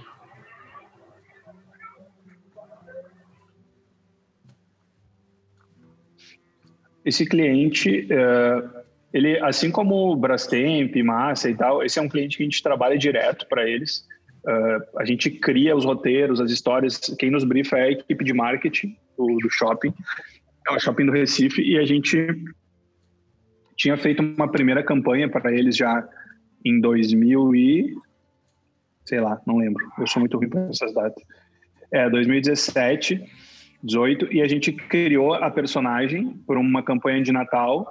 E daí a gente fez toda uma série de conteúdo, uh, tudo em fundo branco, com umas historinhas, assim, umas sketchzinhas curtinhas para rede social. Em vez de fazer um grande filme de Natal, a gente fez vários conteúdos, assim, uh, da relação entre a Nina e o Noel. E foi, tipo, um sucesso, assim, eles curtiram muito. Esse foi um dos nossos primeiros projetos mais complexos, assim, de personagem, animação. Uh, e daí, qual é a parte legal? No segundo ano, a gente já tinha os personagens prontos, irrigados e finalizados, e a gente recebeu o briefing para fazer a campanha do outro ano. E daí a gente, como a gente já tinha toda essa base pronta, todo o orçamento que a gente tinha, que no ano, no ano anterior ficou muito concentrado nos personagens, a gente pôde, pôde trazer a layer dos cenários e, e, trazer um pouco mais de historinha, assim, tanto é que entrou até um take, no, na última, na campanha do ano passado, entrou até um take uh, com, com, uma, com uma modelo no final e tal, e, e, o trabalho ganhou um outro nível, assim, animações ficaram mais refinadas, uh, o cenário ficou mais complexo, tem mais historinha, assim, então isso é legal também, que é uma coisa que às vezes a gente encontra um cliente que está a fim de fazer um trabalho legal, quer nos dar liberdade criativa, mas não tem o budget para bancar uma mega produção, assim. Então, o que a gente tem feito é pensar numa lógica, a gente discute muito com os clientes essa lógica de trabalhar a longo prazo, sabe? Tipo, vamos fazer uma primeira rodada onde a gente consiga viabilizar uma primeira fase do projeto, mas que ela vai potencializar e criar espaço para no próximo a gente subir mais um pouquinho e assim o trabalho vai evoluindo progressivamente, sabe? O trabalho de casting também tem muito a ver com isso, né? Uh, esse que está no nosso Behance é, é o primeiro ano, que foi uma lógica muito parecida. A gente criou o personagem, primeiro era era refazer o redesign do Max, que é o personagem que eles já tinham, e criar as historinhas curtinhas para serem uh, para ir para a rede social ao longo do ano. E a gente criou o personagem e eles viram o Max e eles falaram, cara, a gente tem que criar a família inteira, se animaram com o projeto. E a gente fez todas essas sketchzinhas em fundo branco e tal, muito parecido com o projeto de Rio Mar. E foi tão bem sucedido que ele entrou para a segunda temporada, né, que a gente fala. E esse ano a gente está fazendo os mesmos personagens, uh, com o mesmo nível de acabamento e tal, mas agora a gente trouxe uma solução uh, que ainda não é tipo tudo em 3D, mas a gente criou cenários e contexto com pintura em, em, em 2D, mas o trabalho já ganhou outra outra vibe assim. Uh, a gente ainda não postou, a gente até vai postar a primeira parte, assim, mas no perfil da Karsten no Instagram dá para ver que, tipo, uh, já tem outra pegada de acabamento, sabe? De, de, finalização, de cenário e tal. Então, esses dois projetos, eles têm essa mesma característica. A gente pegou um projeto que ele tinha um tamanho médio, a gente executou uma primeira rodada e a gente, numa segunda rodada de projeto no outro ano, a gente subiu mais um degrau, assim, sabe? Então, Uh, isso é uma forma de viabilizar trabalhos legais também e criar cultura com o cliente, fazendo ele entender como é que dá para construir valor a partir desse tipo de personagem Uh, e a gente também tem muito orgulho desses trabalhos, tipo o Karsten e o, e o, e o, e o acho que o Isma pode contar, eu acho que o Karsten principalmente é um trabalho que foi uma escola, assim, para a gente em vários aspectos, né? Se for ver, ele tem simulação de pelo, né? Que é uma coisa super complexa e teve um trabalho pesado, assim, do Isma para desenvolver uma solução para que os personagens não tivessem, os personagens ter pelo e não e não se mexer, fica meio esquisito. Só que esse cliente é um cliente que ele produz toalha, roupa de cama e tal. Então entra mais simulação. Então parecia.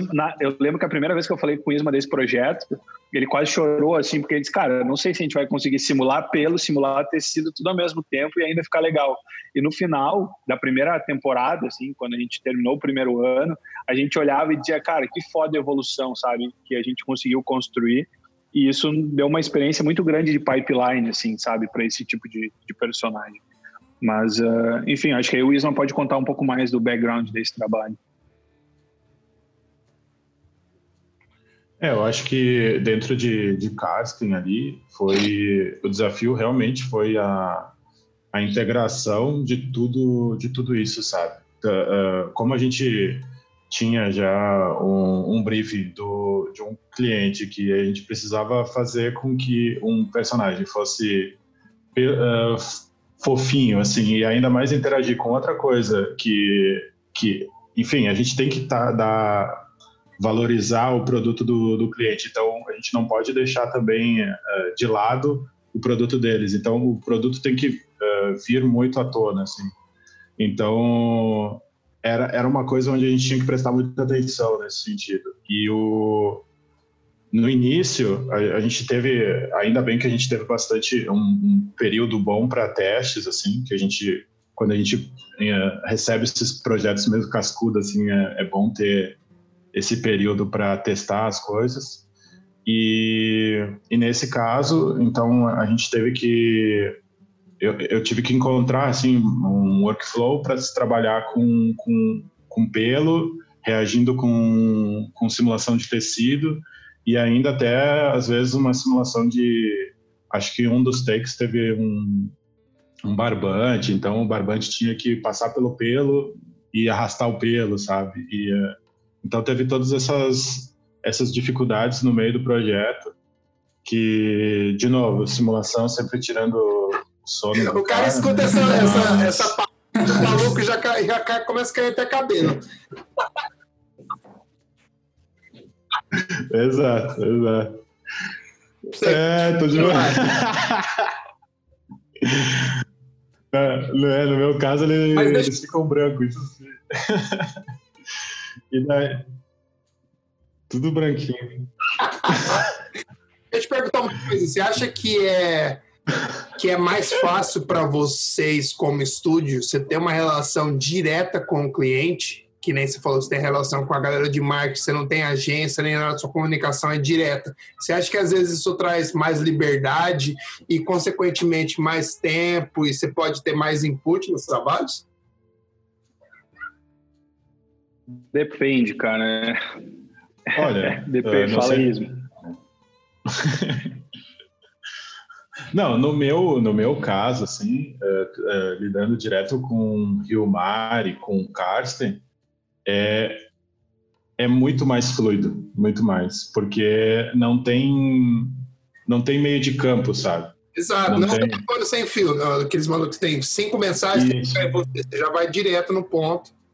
Isso, e é uma galera que quer dar os, os próprios inputs, né, no meio do caminho, ali no, entre o, nas duas pontas, né. E, e, no nosso caso ali em Karsten, em Rio Mar, a gente colocou muito a nossa, nossa visão artística em cima. E o legal de tudo isso é que o cliente aderiu demais a essa ideia, sabe? Então, eles nos deram muitas vezes carta branca assim para trabalhar e gerar mais mais input, sabe? E para mim, no meu caso, eu acho melhor. Não sei o Cássio. Que... É, é que eu acho que tem uh, tem tem vários tem vários contextos diferentes. Assim, eu acho que trabalhar com agência uh, é legal porque uh, muitas vezes tu tem o trabalho de construir em cima de uma ideia que já tem uma, um penso e todo um trabalho de planejamento em cima e que conecta com uma marca e tal e tem uma história. Uh, e eu sinto que isso muitas vezes, que nem o Panadol, sabe? O Panadol não sairia da Miyagi se não tivesse o input criativo, sabe? E daí a gente já parte, é uma corrida mais de bastão, assim, uma corrida de troca, sabe? É um revezamento. Então, uh, nesse caso, uh, isso é muito importante.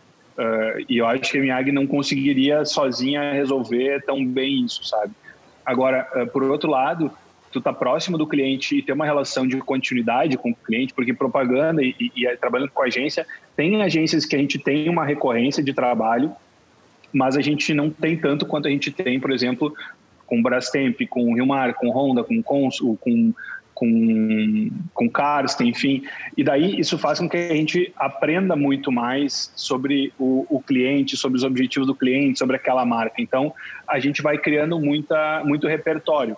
Então, por exemplo, hoje a gente tem mais tempo de Honda do que as agências que trabalham com a Honda, porque a gente trabalha muito mais tempo com eles. E a gente tem muito mais uh, repertório.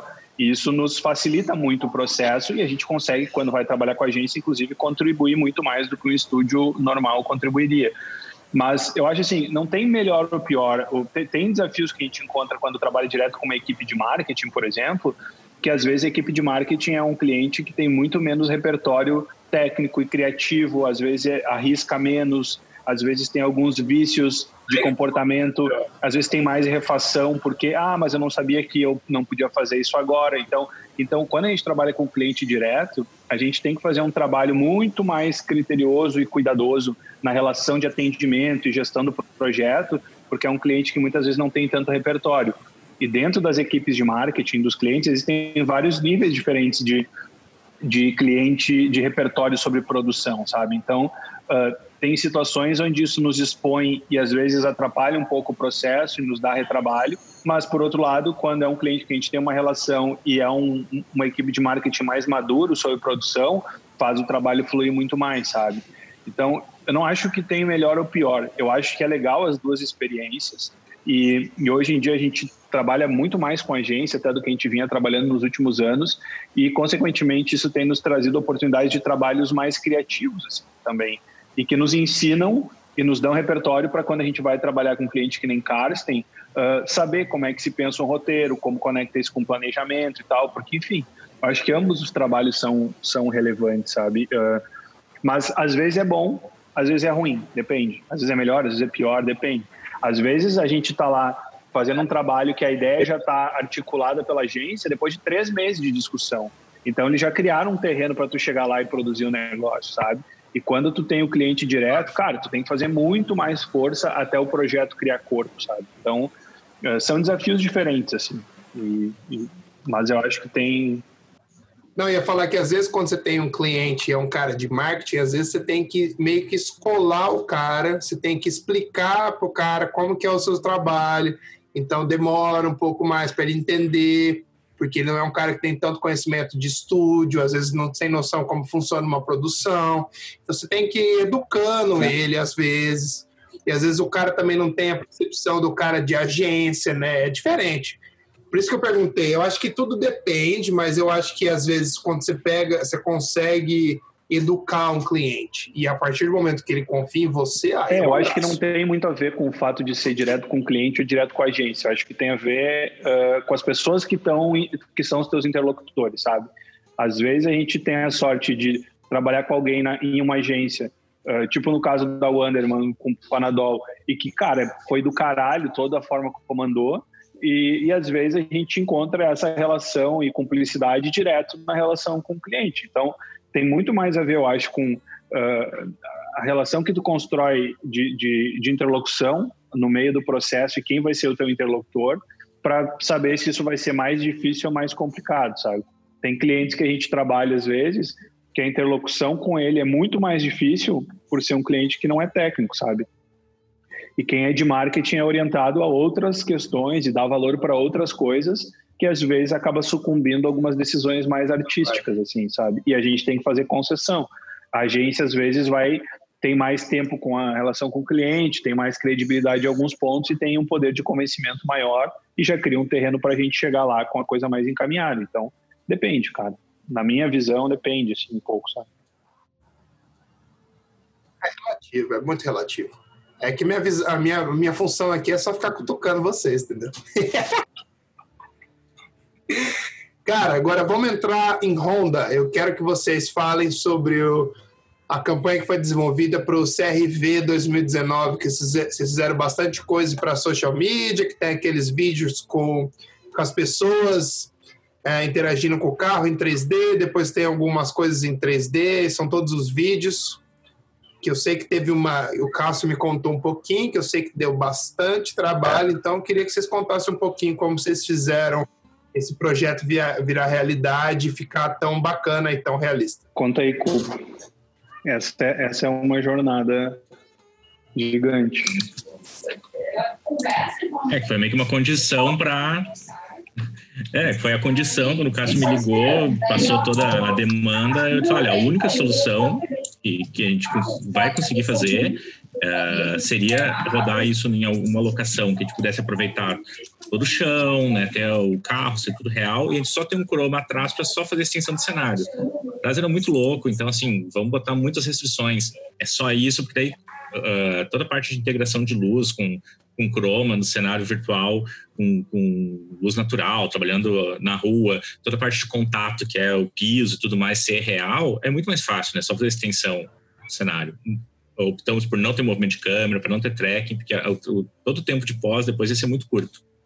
E foi decidido assim, o carro, como era o lançamento, o carro só ia estar disponível por dois dias para a gente filmar.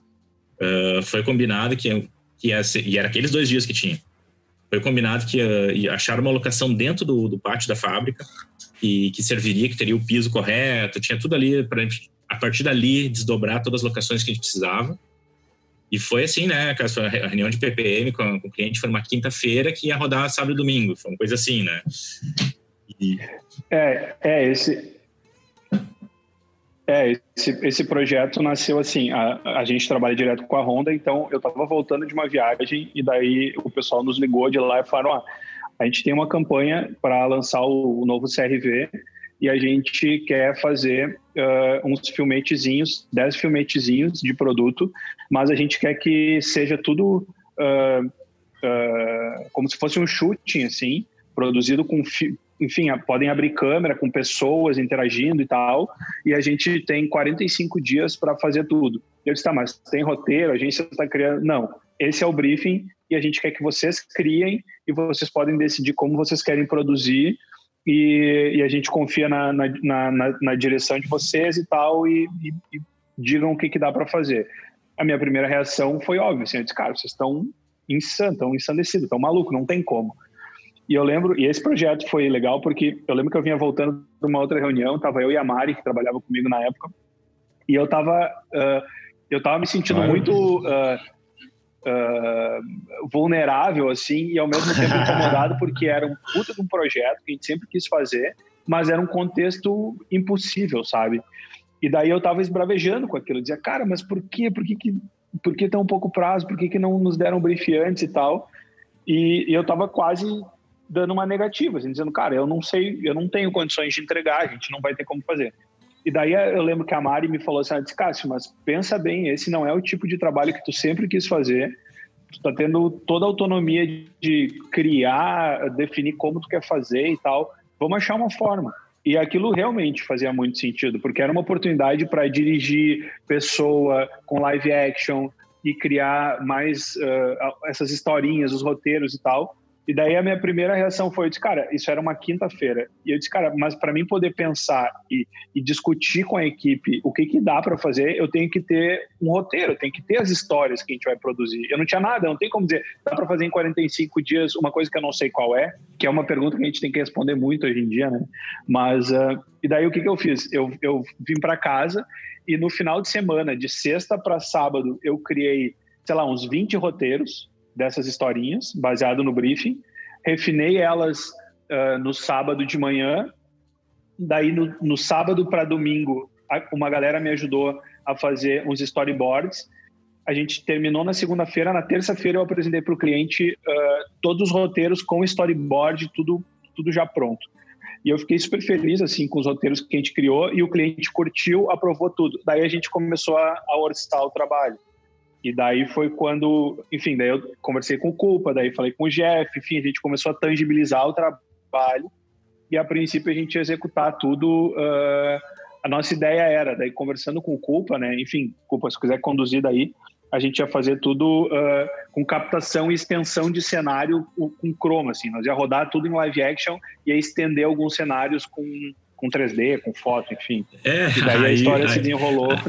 É, aí que bateu o frio na barriga, né? O Cássio me ligou, disse, não tem o que fazer, vai ter que ser em chroma. Eu disse, olha, vamos filmar e vamos ver o que vai acontecer, porque a dificuldade multiplica, né? O prazo já era insano. E aí fazer toda a integração com a luz não consegue replicar a mesma luz do sol num estúdio, né? Não, não tinha as condições, ainda mais sem planejamento, né? Não tinha uh, Normalmente um set desse tipo, normalmente eu sempre estou acostumado a acompanhar para fazer toda a supervisão de, uh, ali no set, né? E como era uma coisa mais tranquila, só um cromo no fundo, com extensão do cenário, nem, nem fui junto, né? Não tinha porquê. E aí rolou isso e vamos lá, vamos ver o que acontece, né? E aí no final funcionou, veio, a gente fez as montagens, só que aí o que, que aconteceu também? A, a, além de ter toda a dificuldade de integração com piso, né? A gente tem que recriar para fazer sombra, toda a área de contato. O carro em si, por ser todo reflexivo, tudo, não fica a mesma coisa, não, não, não, não, não, não fica tendo o, a integração com o ambiente, né? Daí, no último momento, a gente decidiu, inclusive, substituir o carro por 3D. Então, o carro foi filmado real, todas as externas, as pessoas por fora do carro, elas interagem, tem momento que elas tocam no carro e tudo mais, carro de verdade, mas depois a gente substitui em 3D para ele ter a melhor integração de luz com o ambiente. Então, isso ali foi um, um dos maiores desafios, assim, de conseguir fazer. Teve muita rotoscopia, conseguir integrar ali com o carro real. Teve, momentos ali é, que abre o porta-malas, mostra o interior. A gente manteve a parte do interior, que tem os objetos ali, é filmado, mas a parte de fora é um 3D. Então, foi um trabalho que deu, teve bastante dificuldade técnica ali. E, e o trabalho também aumentou também, né? Porque é, quer dizer, a extensão dos roteiros, né? Teve, era para ser 10 de 15, mas ah, todos eles passaram. A Maria passou de 15, Cara. chegou a ter um tinha 45 segundos. Então, as histórias foram. Uh, de última hora, teve alteração de roteiro no set, inclusive, né, cara? A gente lembrou de algumas features mais, tinha que mostrar, então o trabalho foi, teve muita coisa não planejada e eu acho que a gente conseguiu resolver muito bem, assim, com todos os imprevistos. É, isso, eu fui para São Paulo com a, com a PPM pronta. Eu tinha feito um scout dentro da própria fábrica, porque eu não queria ter que ainda me preocupar com o sigilo do carro. Então, dentro da fábrica da Honda lá em, em, em Sumaré é super grande, então, tipo, tinha muitas possibilidades de enquadramento e a gente ia só botar um chroma e estender o cenário. Então, eu pensei, ah, é uma coisa menos para me preocupar, o carro não precisa sair do lugar, eu tenho toda a estrutura lá à disposição. Eles toparam na quinta-feira de manhã, reunião de PPM, que é onde a gente apresenta tudo, toda a decupagem do filme, o que, que nós vamos fazer e tal. no final da reunião estava tudo aprovado, tudo lindo, só rodar no sábado de manhã, a equipe de produção já estava carregando todo o equipamento nos caminhão lá, tinha uma produção, sei lá, tinha umas 30, 40 pessoas envolvidas. Daí no final da reunião a gente recebeu uma informação que a gente não ia poder rodar dentro da fábrica porque uh, tinha acontecido um problema nas agendas e acontecia um evento com os funcionários no pátio e tal, nas áreas que a gente ia ocupar, e eles falaram que a gente não ia poder rodar uh, dentro da fábrica mais. Isso era quinta-feira, meio-dia, e a gente rodava sábado às seis da manhã. Cara, daí começou o desespero, assim, né? Daí eu e o Vinícius, que na época a gente estava lá apresentando o projeto, cara, a gente ficou em choque, assim, né? Tipo, e agora? Um projeto uhum. desse tamanho, tudo armado já. Tipo, a gente. E a gente só tinha o carro nesses dois dias. E daí, cara, minha primeira reação, relaxa ligamos para vários produtores de locação em São Paulo. Os caras começaram a catar outras locações. A gente chegou a achar um condomínio que ia dar para rodar. E daí tava tudo certo. Já ia pagar uma fortuna para os caras do dia para noite. Daí tinha um juiz que morava lá dentro e o cara decidiu não liberar e nos ferrou. Eu sei que a gente passou a quinta, a gente saiu de carro, eu e Vinícius, viajando por interior de São Paulo, tentamos um hotel, daí o cara queria nos cobrar, tipo, 100 mil reais para passar o final de semana fotografando, uh, uh, filmando no hotel, porque ele ia ter que fechar o hotel inteiro. Tipo assim, uns absurdos. No final, chegou sexta-feira, às 5 da tarde, assim. Cara, não tinha mais o que fazer. E daí foi quando eu liguei para o e eu disse, cara, assim, ou a gente muda toda a produção para estúdio, eu consigo um estúdio, o produtor conseguiu um estúdio de croma grande do dia para noite, a galera pintava o fundo do sábado para de sexta para sábado, sábado às seis da manhã a gente rodaria e poderia passar os dois dias inteiros dentro do estúdio filmando em croma e depois, meu, seja o que Deus quiser, sabe? A gente não tinha planejado nada assim disso. E daí foi quando eu liguei pro Culpa, liguei pro, pro Russo, que foi o diretor de foto, falei com o Jeff também na época, tipo, cara, que, que todos os, os, takes de carro em movimento, uh, todas as integrações das pessoas, enfim, daí continuei culpa da tua parte, que foi mais ou menos aonde que que a gente é, e, e se tem uma sabe? coisa que é mais complicada assim de, de se fazer é, são coisas orgânicas, né? Tipo uma estrada com um monte de terreno e árvore, cara, isso é uma coisa tipo super natural e para tu conseguir esse aspecto minimamente realista ali, cara, é muito difícil. E também, vou dizer, é muito pesado, né? Porque, cara, a gente tem muita réplica de muitas de, de, de muito objeto, é, é muita coisa, assim, sabe? Então, tipo, a gente teve o trabalho de fazer uma animação do carro andando por um percurso, sei lá, de 600 metros, um quilômetro, e a gente construiu, construiu um cenário em volta disso para a gente poder criar as câmeras e, tipo, ter uma certa uh, uh, continuidade ali, sabe? Não, não, não ficar coisas repetidas, né? Então, foi um trabalho bem, bem difícil, assim, e que também foi num prazo muito, muito, muito curto, sabe? Mas o que eu vejo assim de mais, de mais complexo que, que acabou dando mais trabalho foi de fazer essas, essas rotoscopias dos personagens, né? Porque como o Culpa e o Caso falaram ali, a gente acabou mudando tudo e acabou sendo uh, ficando as pessoas captadas ali. Imagina tu recortar frame a frame cada personagem, a tua sombra e eles uh, interferem no carro. Então, cara, foi uma trabalheira, assim, sabe? Mas no final acho que, acho que também teve tiveram várias coisas assim que daria para ter ficado muito melhor, mas acho que pelo contexto e, e, por tudo que aconteceu, assim, acho que ficou numa qualidade acima do que tipo, provavelmente teria ficado, assim, sabe? É e é um trabalho que nos deu bastante aprendizado, assim, também, principalmente de animação de carro, que foi uh, cenas mais complexas, maiores, mais pesadas. Então, isso nos trouxe muito, é, muito aprendizado para os próximos projetos. Você falou de animação de carro, aquela cena que o carro sai é, da ponte e depois cai numa estrada normal, que tem as árvores, depois a vegetação ali. Aquele, aquele que ficou irado, mas imagina agora que você falou, imagina o trabalho que não deu para fazer aquela porra. Sim, é uma, é uma treta, assim, aquele uh, dos prédios ali, a ponte, é. o, o, fundo que são só prédios, aquilo ali a gente conseguiu uma solução uh, fazendo esse efeito em pó, sabe? E aí depois que passou para ter uh, terreno e árvore e tudo, daí acabou sendo tudo 3D. Mas, cara, assim, é uma, é uma, é uma, são, são cenas bem, bem difíceis, sabe? Quando tu trabalha com cenas numa escala muito grande, assim, é, é, é muito difícil, porque tem vários detalhezinhos que tu tem que cuidar e acaba te dando uma dor de cabeça grande, assim. Caramba. É, e o mais maluco, cara, é que, tipo, a pré-produção que a gente tinha feito para filmar na locação, é completamente diferente de uma pré-produção para fazer uma parada em croma, assim. Então, eu virei uma noite tentando uh, antecipar o máximo de problema possível, mas o mais maluco foi que, tipo, a equipe que estava no, no estúdio, a gente pegou toda a equipe de filmagem que ia fazer o filme que ia rodar na locação e a gente levou todo mundo para o estúdio. E, cara, era muito maluco porque a gente não rodou o, fi um, o filme na sequência, né? A gente teve que fazer um planejamento de tempo, porque era muito pouco tempo para filmar todos os filmes. Então, a gente fazia o take do filme 1 no meio do filme 2 com o filme 3. Cara, foi assim, ó, uma loucura. E o mais maluco é que a galera que estava no set, muitas vezes não tinha nem ideia do que, que nós estávamos filmando e que parte da história fazia. Então, cara, foi uma experiência insana, assim, sabe? De, de fazer tudo funcionar e, e pensar como que esse croma vai funcionar e, e os encaixes, assim. Uh, é óbvio, esse é um trabalho que a gente olha, dá para ver um monte de fragilidades, assim, em coisas que poderiam ter ficado melhor, mas, cara, uh, da forma como ele foi feito, assim, ele é um trabalho que eu acho que o resultado ainda ficou, tipo, muitas vezes melhor do que ele deveria ficar, sabe?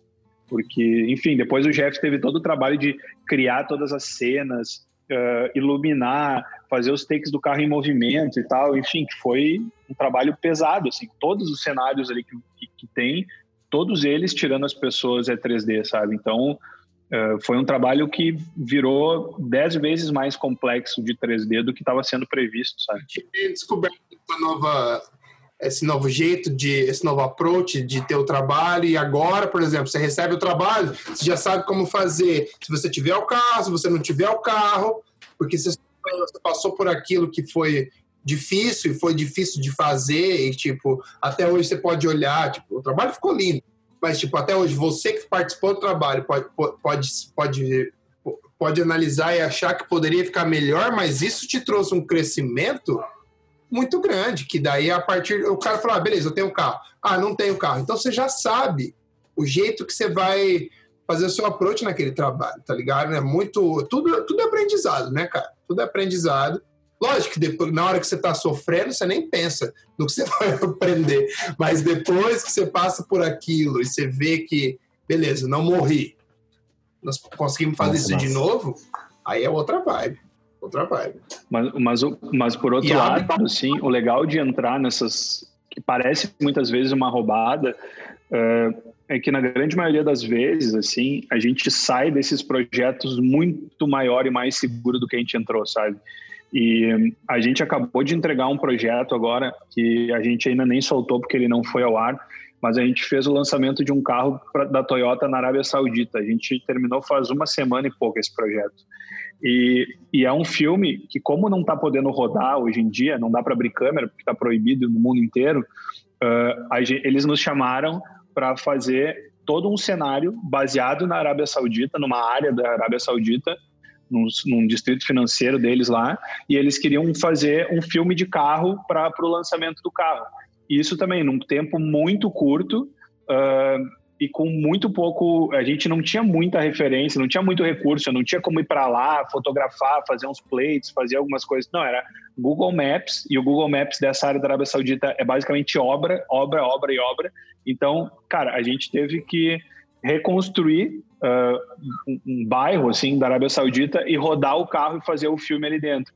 E toda a experiência que a gente teve nesse projeto nos ajudou muito para conseguir fazer esse projeto que a gente rodou agora, sabe? Então, uh, que ficou do caralho, assim, a gente gosta muito. É, é, é um filme não tem grandes histórias, assim, ele é mais um take, mais um, uma sequência de takes mostrando o carro, mas que, cara, uh, o fato de ter feito aquele projeto lá atrás certamente nos preparou e deu muito insight de como fazer vários outros que a gente fez depois, né, de, de filme de carro, assim, uh, e que é isso que é legal. Às vezes no começo dá um frio na barriga, mas essa é a parte legal da galera e da equipe que a gente tem hoje, assim, né, que, cara, uh, sozinho nenhum consegue fazer, mas, tipo, tu vai juntando um pouquinho de um, um pouquinho do outro, um pouquinho do outro, cara, o que a gente hoje consegue fazer é isso, a gente consegue fazer um filme com cara de live action para lançar um carro rodando na Arábia Saudita e tipo, e no final a gente olha e, pô, que do caralho, sabe? Funcionou e, e, faz total sentido, assim.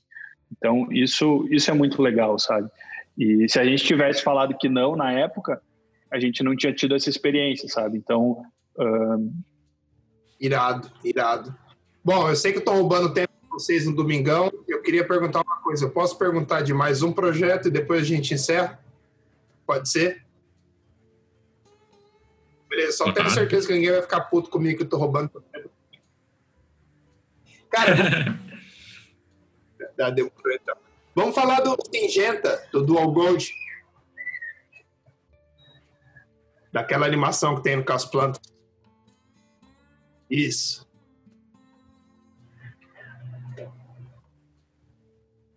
puxa aí. Bom, esse aqui também, esse foi o trabalho que surgiu uh, de um. A gente tinha feito primeiro uma peça steel, que era o da campanha, que era só uma, uma a ilustração final, que é a, a, a, mão de terra saindo de dentro da, de dentro do, do, do da plantação, saindo do chão, segurando a, as ervas daninhas. E, e, o cliente curtiu muito, e aí depois veio uma demanda do cliente pra, da, do, da agência para transformar isso num filme. Veio um roteiro e aí, a, diferente do KV, que no KV a mão tirava as ervas daninhas realistas, né? E aqui eles criam um personagem cartoon para contar essa história. E também veio num. Uh, foi, foi, bem, bem bacana também, que a agência também teve uma. Foi parceira, assim, a aceitar nossas sugestões. O roteiro veio de uma forma, a gente começou achando formas mais legais de que a gente entendia de, de como, como, contar essa história para transmitir melhor a, a, ideia, essa questão de como é que seria a personalidade desse personagem. E a gente foi construindo junto e no final foi, foi um trabalho que a gente curtiu bastante fazer assim, o resultado ficou bem bem acima até acho que do que a gente estava inicialmente imaginando, porque quando, a gente começou a criar, fazer o conceito do personagem assim, o trabalho foi crescendo de uma forma e até a questão visual dele, assim, acho que ele ficou muito bonito e, e a animação tem, tem, dado bastante resultado, assim, o pessoal tem, tem elogiado muito, porque todo mundo curtiu bastante. Então a gente também ficou bem satisfeito com, com o resultado final. O pode falar um pouco mais aí também da parte do, do cenário, o, o Isma aí, questão do personagem, que também foi, foi um desafio também chegar nesse, nesse look, né? É, esse, esse, esse trabalho me deu algumas dores de cabeça, né? Ao contrário de Panadol. Mas é porque esse trabalho, ele foi o primeiro, pelo menos, que eu tinha feito de, de personagem. Então, a gente estava aprendendo um pouco do workflow ainda, de, de como é que tu, tu, tu, tu trazia uma animação do Maya, tu, e tu colocava no Max e, e renderizava em Corona. Então, tinha todo um workflow que a gente estava desenvolvendo ainda, sabe? E, e, era um trabalho complexo, porque tinha um cenário muito extenso, era uma câmera super micro, tinha toda uma atmosfera de uma volumetria, e tinha que dar um, e, e tinha que dar um, um mood bacana para para cena, sabe? Porque é aquela coisa, né? Tu tem um cenário muito restrito, né? Tu tem tipo um chão e meia dúzia de, de, de, de, pé de soja, né? Aí entra naquela questão que a gente conversou antes, sabe? Como é que tu deixa um, uma cena tão simples dessa interessante, sabe? Então a gente começou a popular ela com, com partícula, com, com um, um foco bem restrito, com, com, com um fogzinho na cena, sabe? E, e aí o personagem também, ele...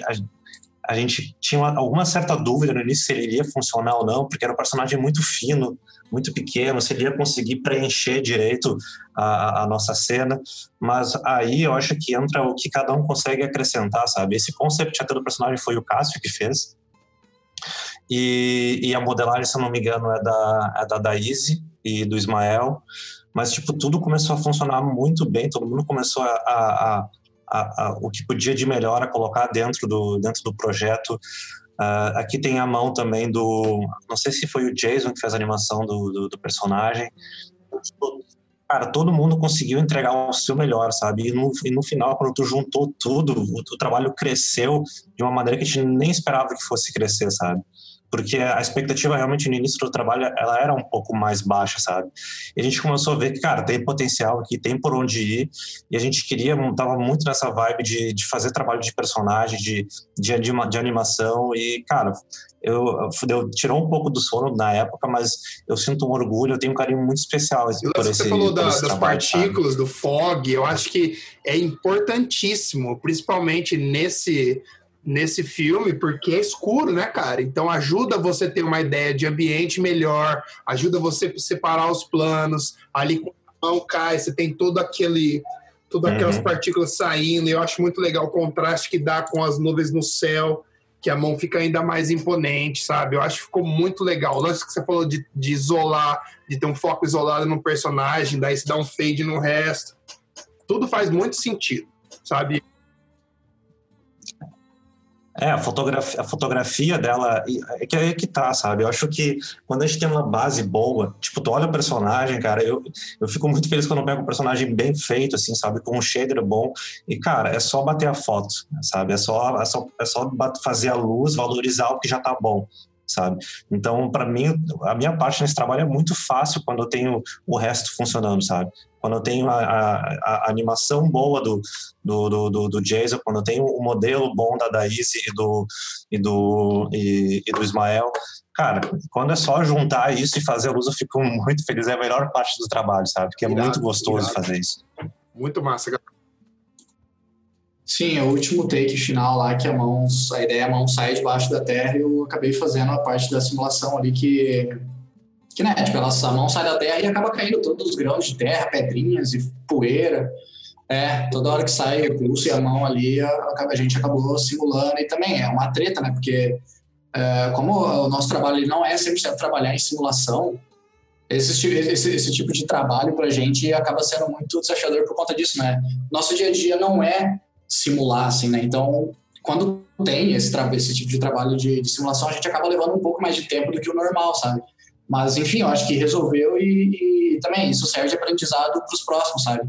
Uh, acho que funcionou e tal, mas, cara, uh, acho que o, o, mais importante realmente é isso. Na próxima vez que isso acontecer, eu já vou ter meio caminho andado, assim, sabe? Eu já, já sei qual, quais todos os problemas que eu já tive fazendo esse take, que, cara, no próximo vai ser muito mais fácil, sabe? Eu vou errar muito menos, sabe? E aí eu vou conseguir me preocupar em deixar aquilo melhor, uh, em vez de só conseguir resolver aquele problema ali, sabe? Irado. E é muito da hora quando a mão tá saindo, desse lado aqui tem uma, uma areinha, uma terrinha caindo, ficou muito legal, cara. Muito legal. Deixa eu te perguntar uma coisa, eu só tô curioso sobre esse de simulação, porque eu não sou um cara que faz 3D e eu não tenho muita experiência nisso e eu fiquei um pouco curioso. Quando você está fazendo simulação, seja ela de materiais, de partículas, é meio que jogar o dado ali e meio que achar a simulação certa e é humano? Ou como que é que você faz para chegar numa simulação que você imaginou? Ou alguma coisa perto daquilo que você imaginou? É mais no tempo de quantas, quantas vezes você vai tentar e ajustar? Ou você você mais ou menos com a experiência você vai desenvolvendo alguns setups que funcionam melhor? Então, eu no meu caso é, depende um pouco de cada projeto, assim, sabe? Nesse caso específico da mão saindo da terra, eu fui meio pela lógica, assim, tá? Tipo, é uma mão saindo debaixo da terra e eu preciso ter terra acumulada na mão para depois ela cair e ficar escorrendo. Então, eu vou fazer um, uma área ali onde vai ter um monte de terra e essa minha mão vai vir por baixo e vai levantar toda a terra e a terra vai cair. Eu pensei meio que na lógica como se tu fosse captar, assim, sabe? Se fosse gravar. Nesse caso funcionou, só que tem casos, por exemplo, em simulações de água, que às vezes é muito, é muito mais difícil, sabe? A gente também terminou um projeto esses tempos que era tipo um simples splash uh, atrás de um produto. Mas, cara, é, é muito difícil tu conseguir um splash que fique visualmente bonito, assim, né? Às vezes ele pode até parecer real, é, natural, só que ele não é visualmente bonito ali para o contexto do teu filme ou da tua estilo, enfim. Então é muito difícil, cara. Tem, tem coisas que é muito teste, é muito teste. A gente testa várias maneiras de, de resolver uma única coisa, assim, sabe? Ah, tipo, é, não tem uma fórmula exata, assim, sabe? Uh, às é, vezes, para um tipo de né? simulação né? funciona de uma maneira, de outra já não funciona. Cara, é, é muito difícil, sabe? Tipo, às vezes você quer seguir exatamente como é na vida real, mas não funciona. Esse splash de água mesmo, eu simplesmente não usei gravidade, sabe? Não tinha gravidade na minha simulação. E quando que tu vai fazer uma tipo, se tu vai captar isso, né? Não tem como tirar a gravidade, né? Então, mas, mas visualmente ficou melhor e, e funcionou para aquela minha uh, tarefa específica ali, sabe? Para aquilo que eu estava fazendo. Então, é, cara, é, é muito teste. A gente perde muito tempo testando do que é, realmente ali tentando deixar o negócio bom, assim, sabe? É, é, é, bem complexo a gente ter controle de uma coisa que na vida real a, a gente não tem, né? É bem difícil. E daí a gente joga com as armas que a gente tem, tipo, é com a gravidade, é com o vento, é com alguns modificadores, sabe? A gente consegue adicionar ali, mas, cara, a gente vai jogando e testando até funcionar, sabe? É, porque eu tento relacionar mais pro lado da fotografia, que é o que aconteceu em alguns casos, por exemplo, já fiz splash de água, já fiz um pneu que ia, que ia ter que estar tá rodando e ia ter que estar tá, tá jogando lama ao redor. O fotógrafo, brother, ele me mandou o making off, ele ficou, deixou a câmera no foco, ficava rodando pneus sujos e clicando, tá ligado? A gente fez um, umas duas mil é. fotos para chegar no jeito certo que a, a lama ia chegar no, no papel branco para depois passar por select. Eu acho que quando essa, essas coisas muito orgânicas, você tem que passar um tempo, porque às vezes você tem, por exemplo, você sempre briga o que é real e o que é bonito. E o que vai te ajudar a comunicar aquilo da, da melhor forma. Então, eu te entendo perfeitamente. Eu sei que não, não sei nada do que você está fazendo, mas a, o jeito de pensar e o jeito de executar é mais ou menos o mesmo. Sim, e tem, e tem casos, uh, por exemplo, quando é uma estilo, né, uma imagem ali parada, estática, que, por exemplo, a gente vai fazer um splash de água, a gente não vai tirar a imagem pronta, o splash pronto em um splash só, sabe? A gente pode até fazer tipo, uma, uma, uma animação realmente tira uma sequência de render de imagem. E, cara, na estilo, o pessoal da pós, eles Cara, eles vão, pega uh, melhor pedacinho de cada cantinho do splash monta e fica um splash bonitaço ali, sabe? Mas daí na animação é um pouquinho mais simples, porque daí, tipo, tá tudo acontecendo em movimento, acaba ficando, soa mais natural, sabe? Exato, exato. Bom, galera, a gente gravou por quase duas horas e quinze aqui. Eu queria agradecer vocês por ter tirado esse tempo para trocar ideia comigo. Principalmente, foi uma ideia minha do Cássio primeira, mas eu curti pra caralho conhecer vocês. Tipo, agora é muito louco esse lance do podcast, porque, tipo, acontece isso comigo direto. Tipo, eu admiro o, o trampo um estúdio, aí eu conheço o dono, por exemplo, que era o Cássio, que eu nem conhecia, aí eu falo, puta, o cara conheço, contou a história dele e tal, já fiz a ligação, já, tipo, e é uma coisa muito louca que a gente sempre se meio que se identifica seja pelo amor pelo trampo, seja pelo tanto de dedicação que você tem que ter, seja pelo mindset que você tem que ter contra, com, os seus, com seus colegas de trabalho, com o trabalho em si. E é muito legal conhecer, tipo, vocês, uh, trocar ideia com vocês. E sabe, agora, por exemplo, eu olho os, os trabalhos da minha de uma outra forma, tá ligado? Porque eu conheço, eu conheci vocês e conheci um pouquinho o jeito de trabalhar, da história de vocês. E isso é muito inspirador, cara. Eu acho que a galera do podcast vai curtir pra caralho, aprender um pouco mais e saber que, tipo, se você quer entrar em algum lugar, cara, vai atrás, tipo, se dedica, tipo, faça as coisas que você queria estar tá fazendo no estúdio antes, entendeu? E eu queria agradecer, cara, de coração mesmo. Sei que é domingão, sei que vocês podiam estar tá fazendo muita coisa melhor do que tá falando comigo, mas, cara, Agradeço demais e foi um prazer conhecer vocês. Admiro pra caralho o trabalho de vocês. Já falei isso pro Cássio várias vezes, até até cansado de ouvir. Mas é verdade, cara. E porque, tipo assim, eu sou um cara que sou apaixonado pelo que eu faço, tá ligado? Eu posso não fazer 3D, mas eu faço retoque, retoco 3D, mas, cara, eu sou apaixonado pela parada. Então, cada vez que eu conheço alguém que tá na mesma, que vibra na mesma frequência que eu vibro, para mim é, isso é surreal, cara. Tá ligado? E é, e é isso, galera. Obrigadão mesmo. Eu queria agradecer o convite também. Eu, eu acho que é, a gente geralmente não costuma falar desse. A gente conversa todo dia, né? Mas a gente nunca fala exatamente sobre isso, né? Sobre experiências. Eu, eu não sabia, da real, algumas coisas que o Jeff contou do passado dele, eu não sabia. Eu achei até interessante. Então, é engraçado como é um estímulo diferente para a gente gente, é, é legal ver o que cada um sente de uma maneira é, diferente, sabe? Então, eu espero que quem esteja ouvindo também consiga tirar algum proveito dessa nossa conversa e tal. Uh, e que, enfim, qualquer coisa a gente está disponível para trocar uma ideia também. É, o pessoal da MIAG é tudo super gente boa, super acessível. E é isso aí, cara. Bola para frente. Vamos lá. Valeu.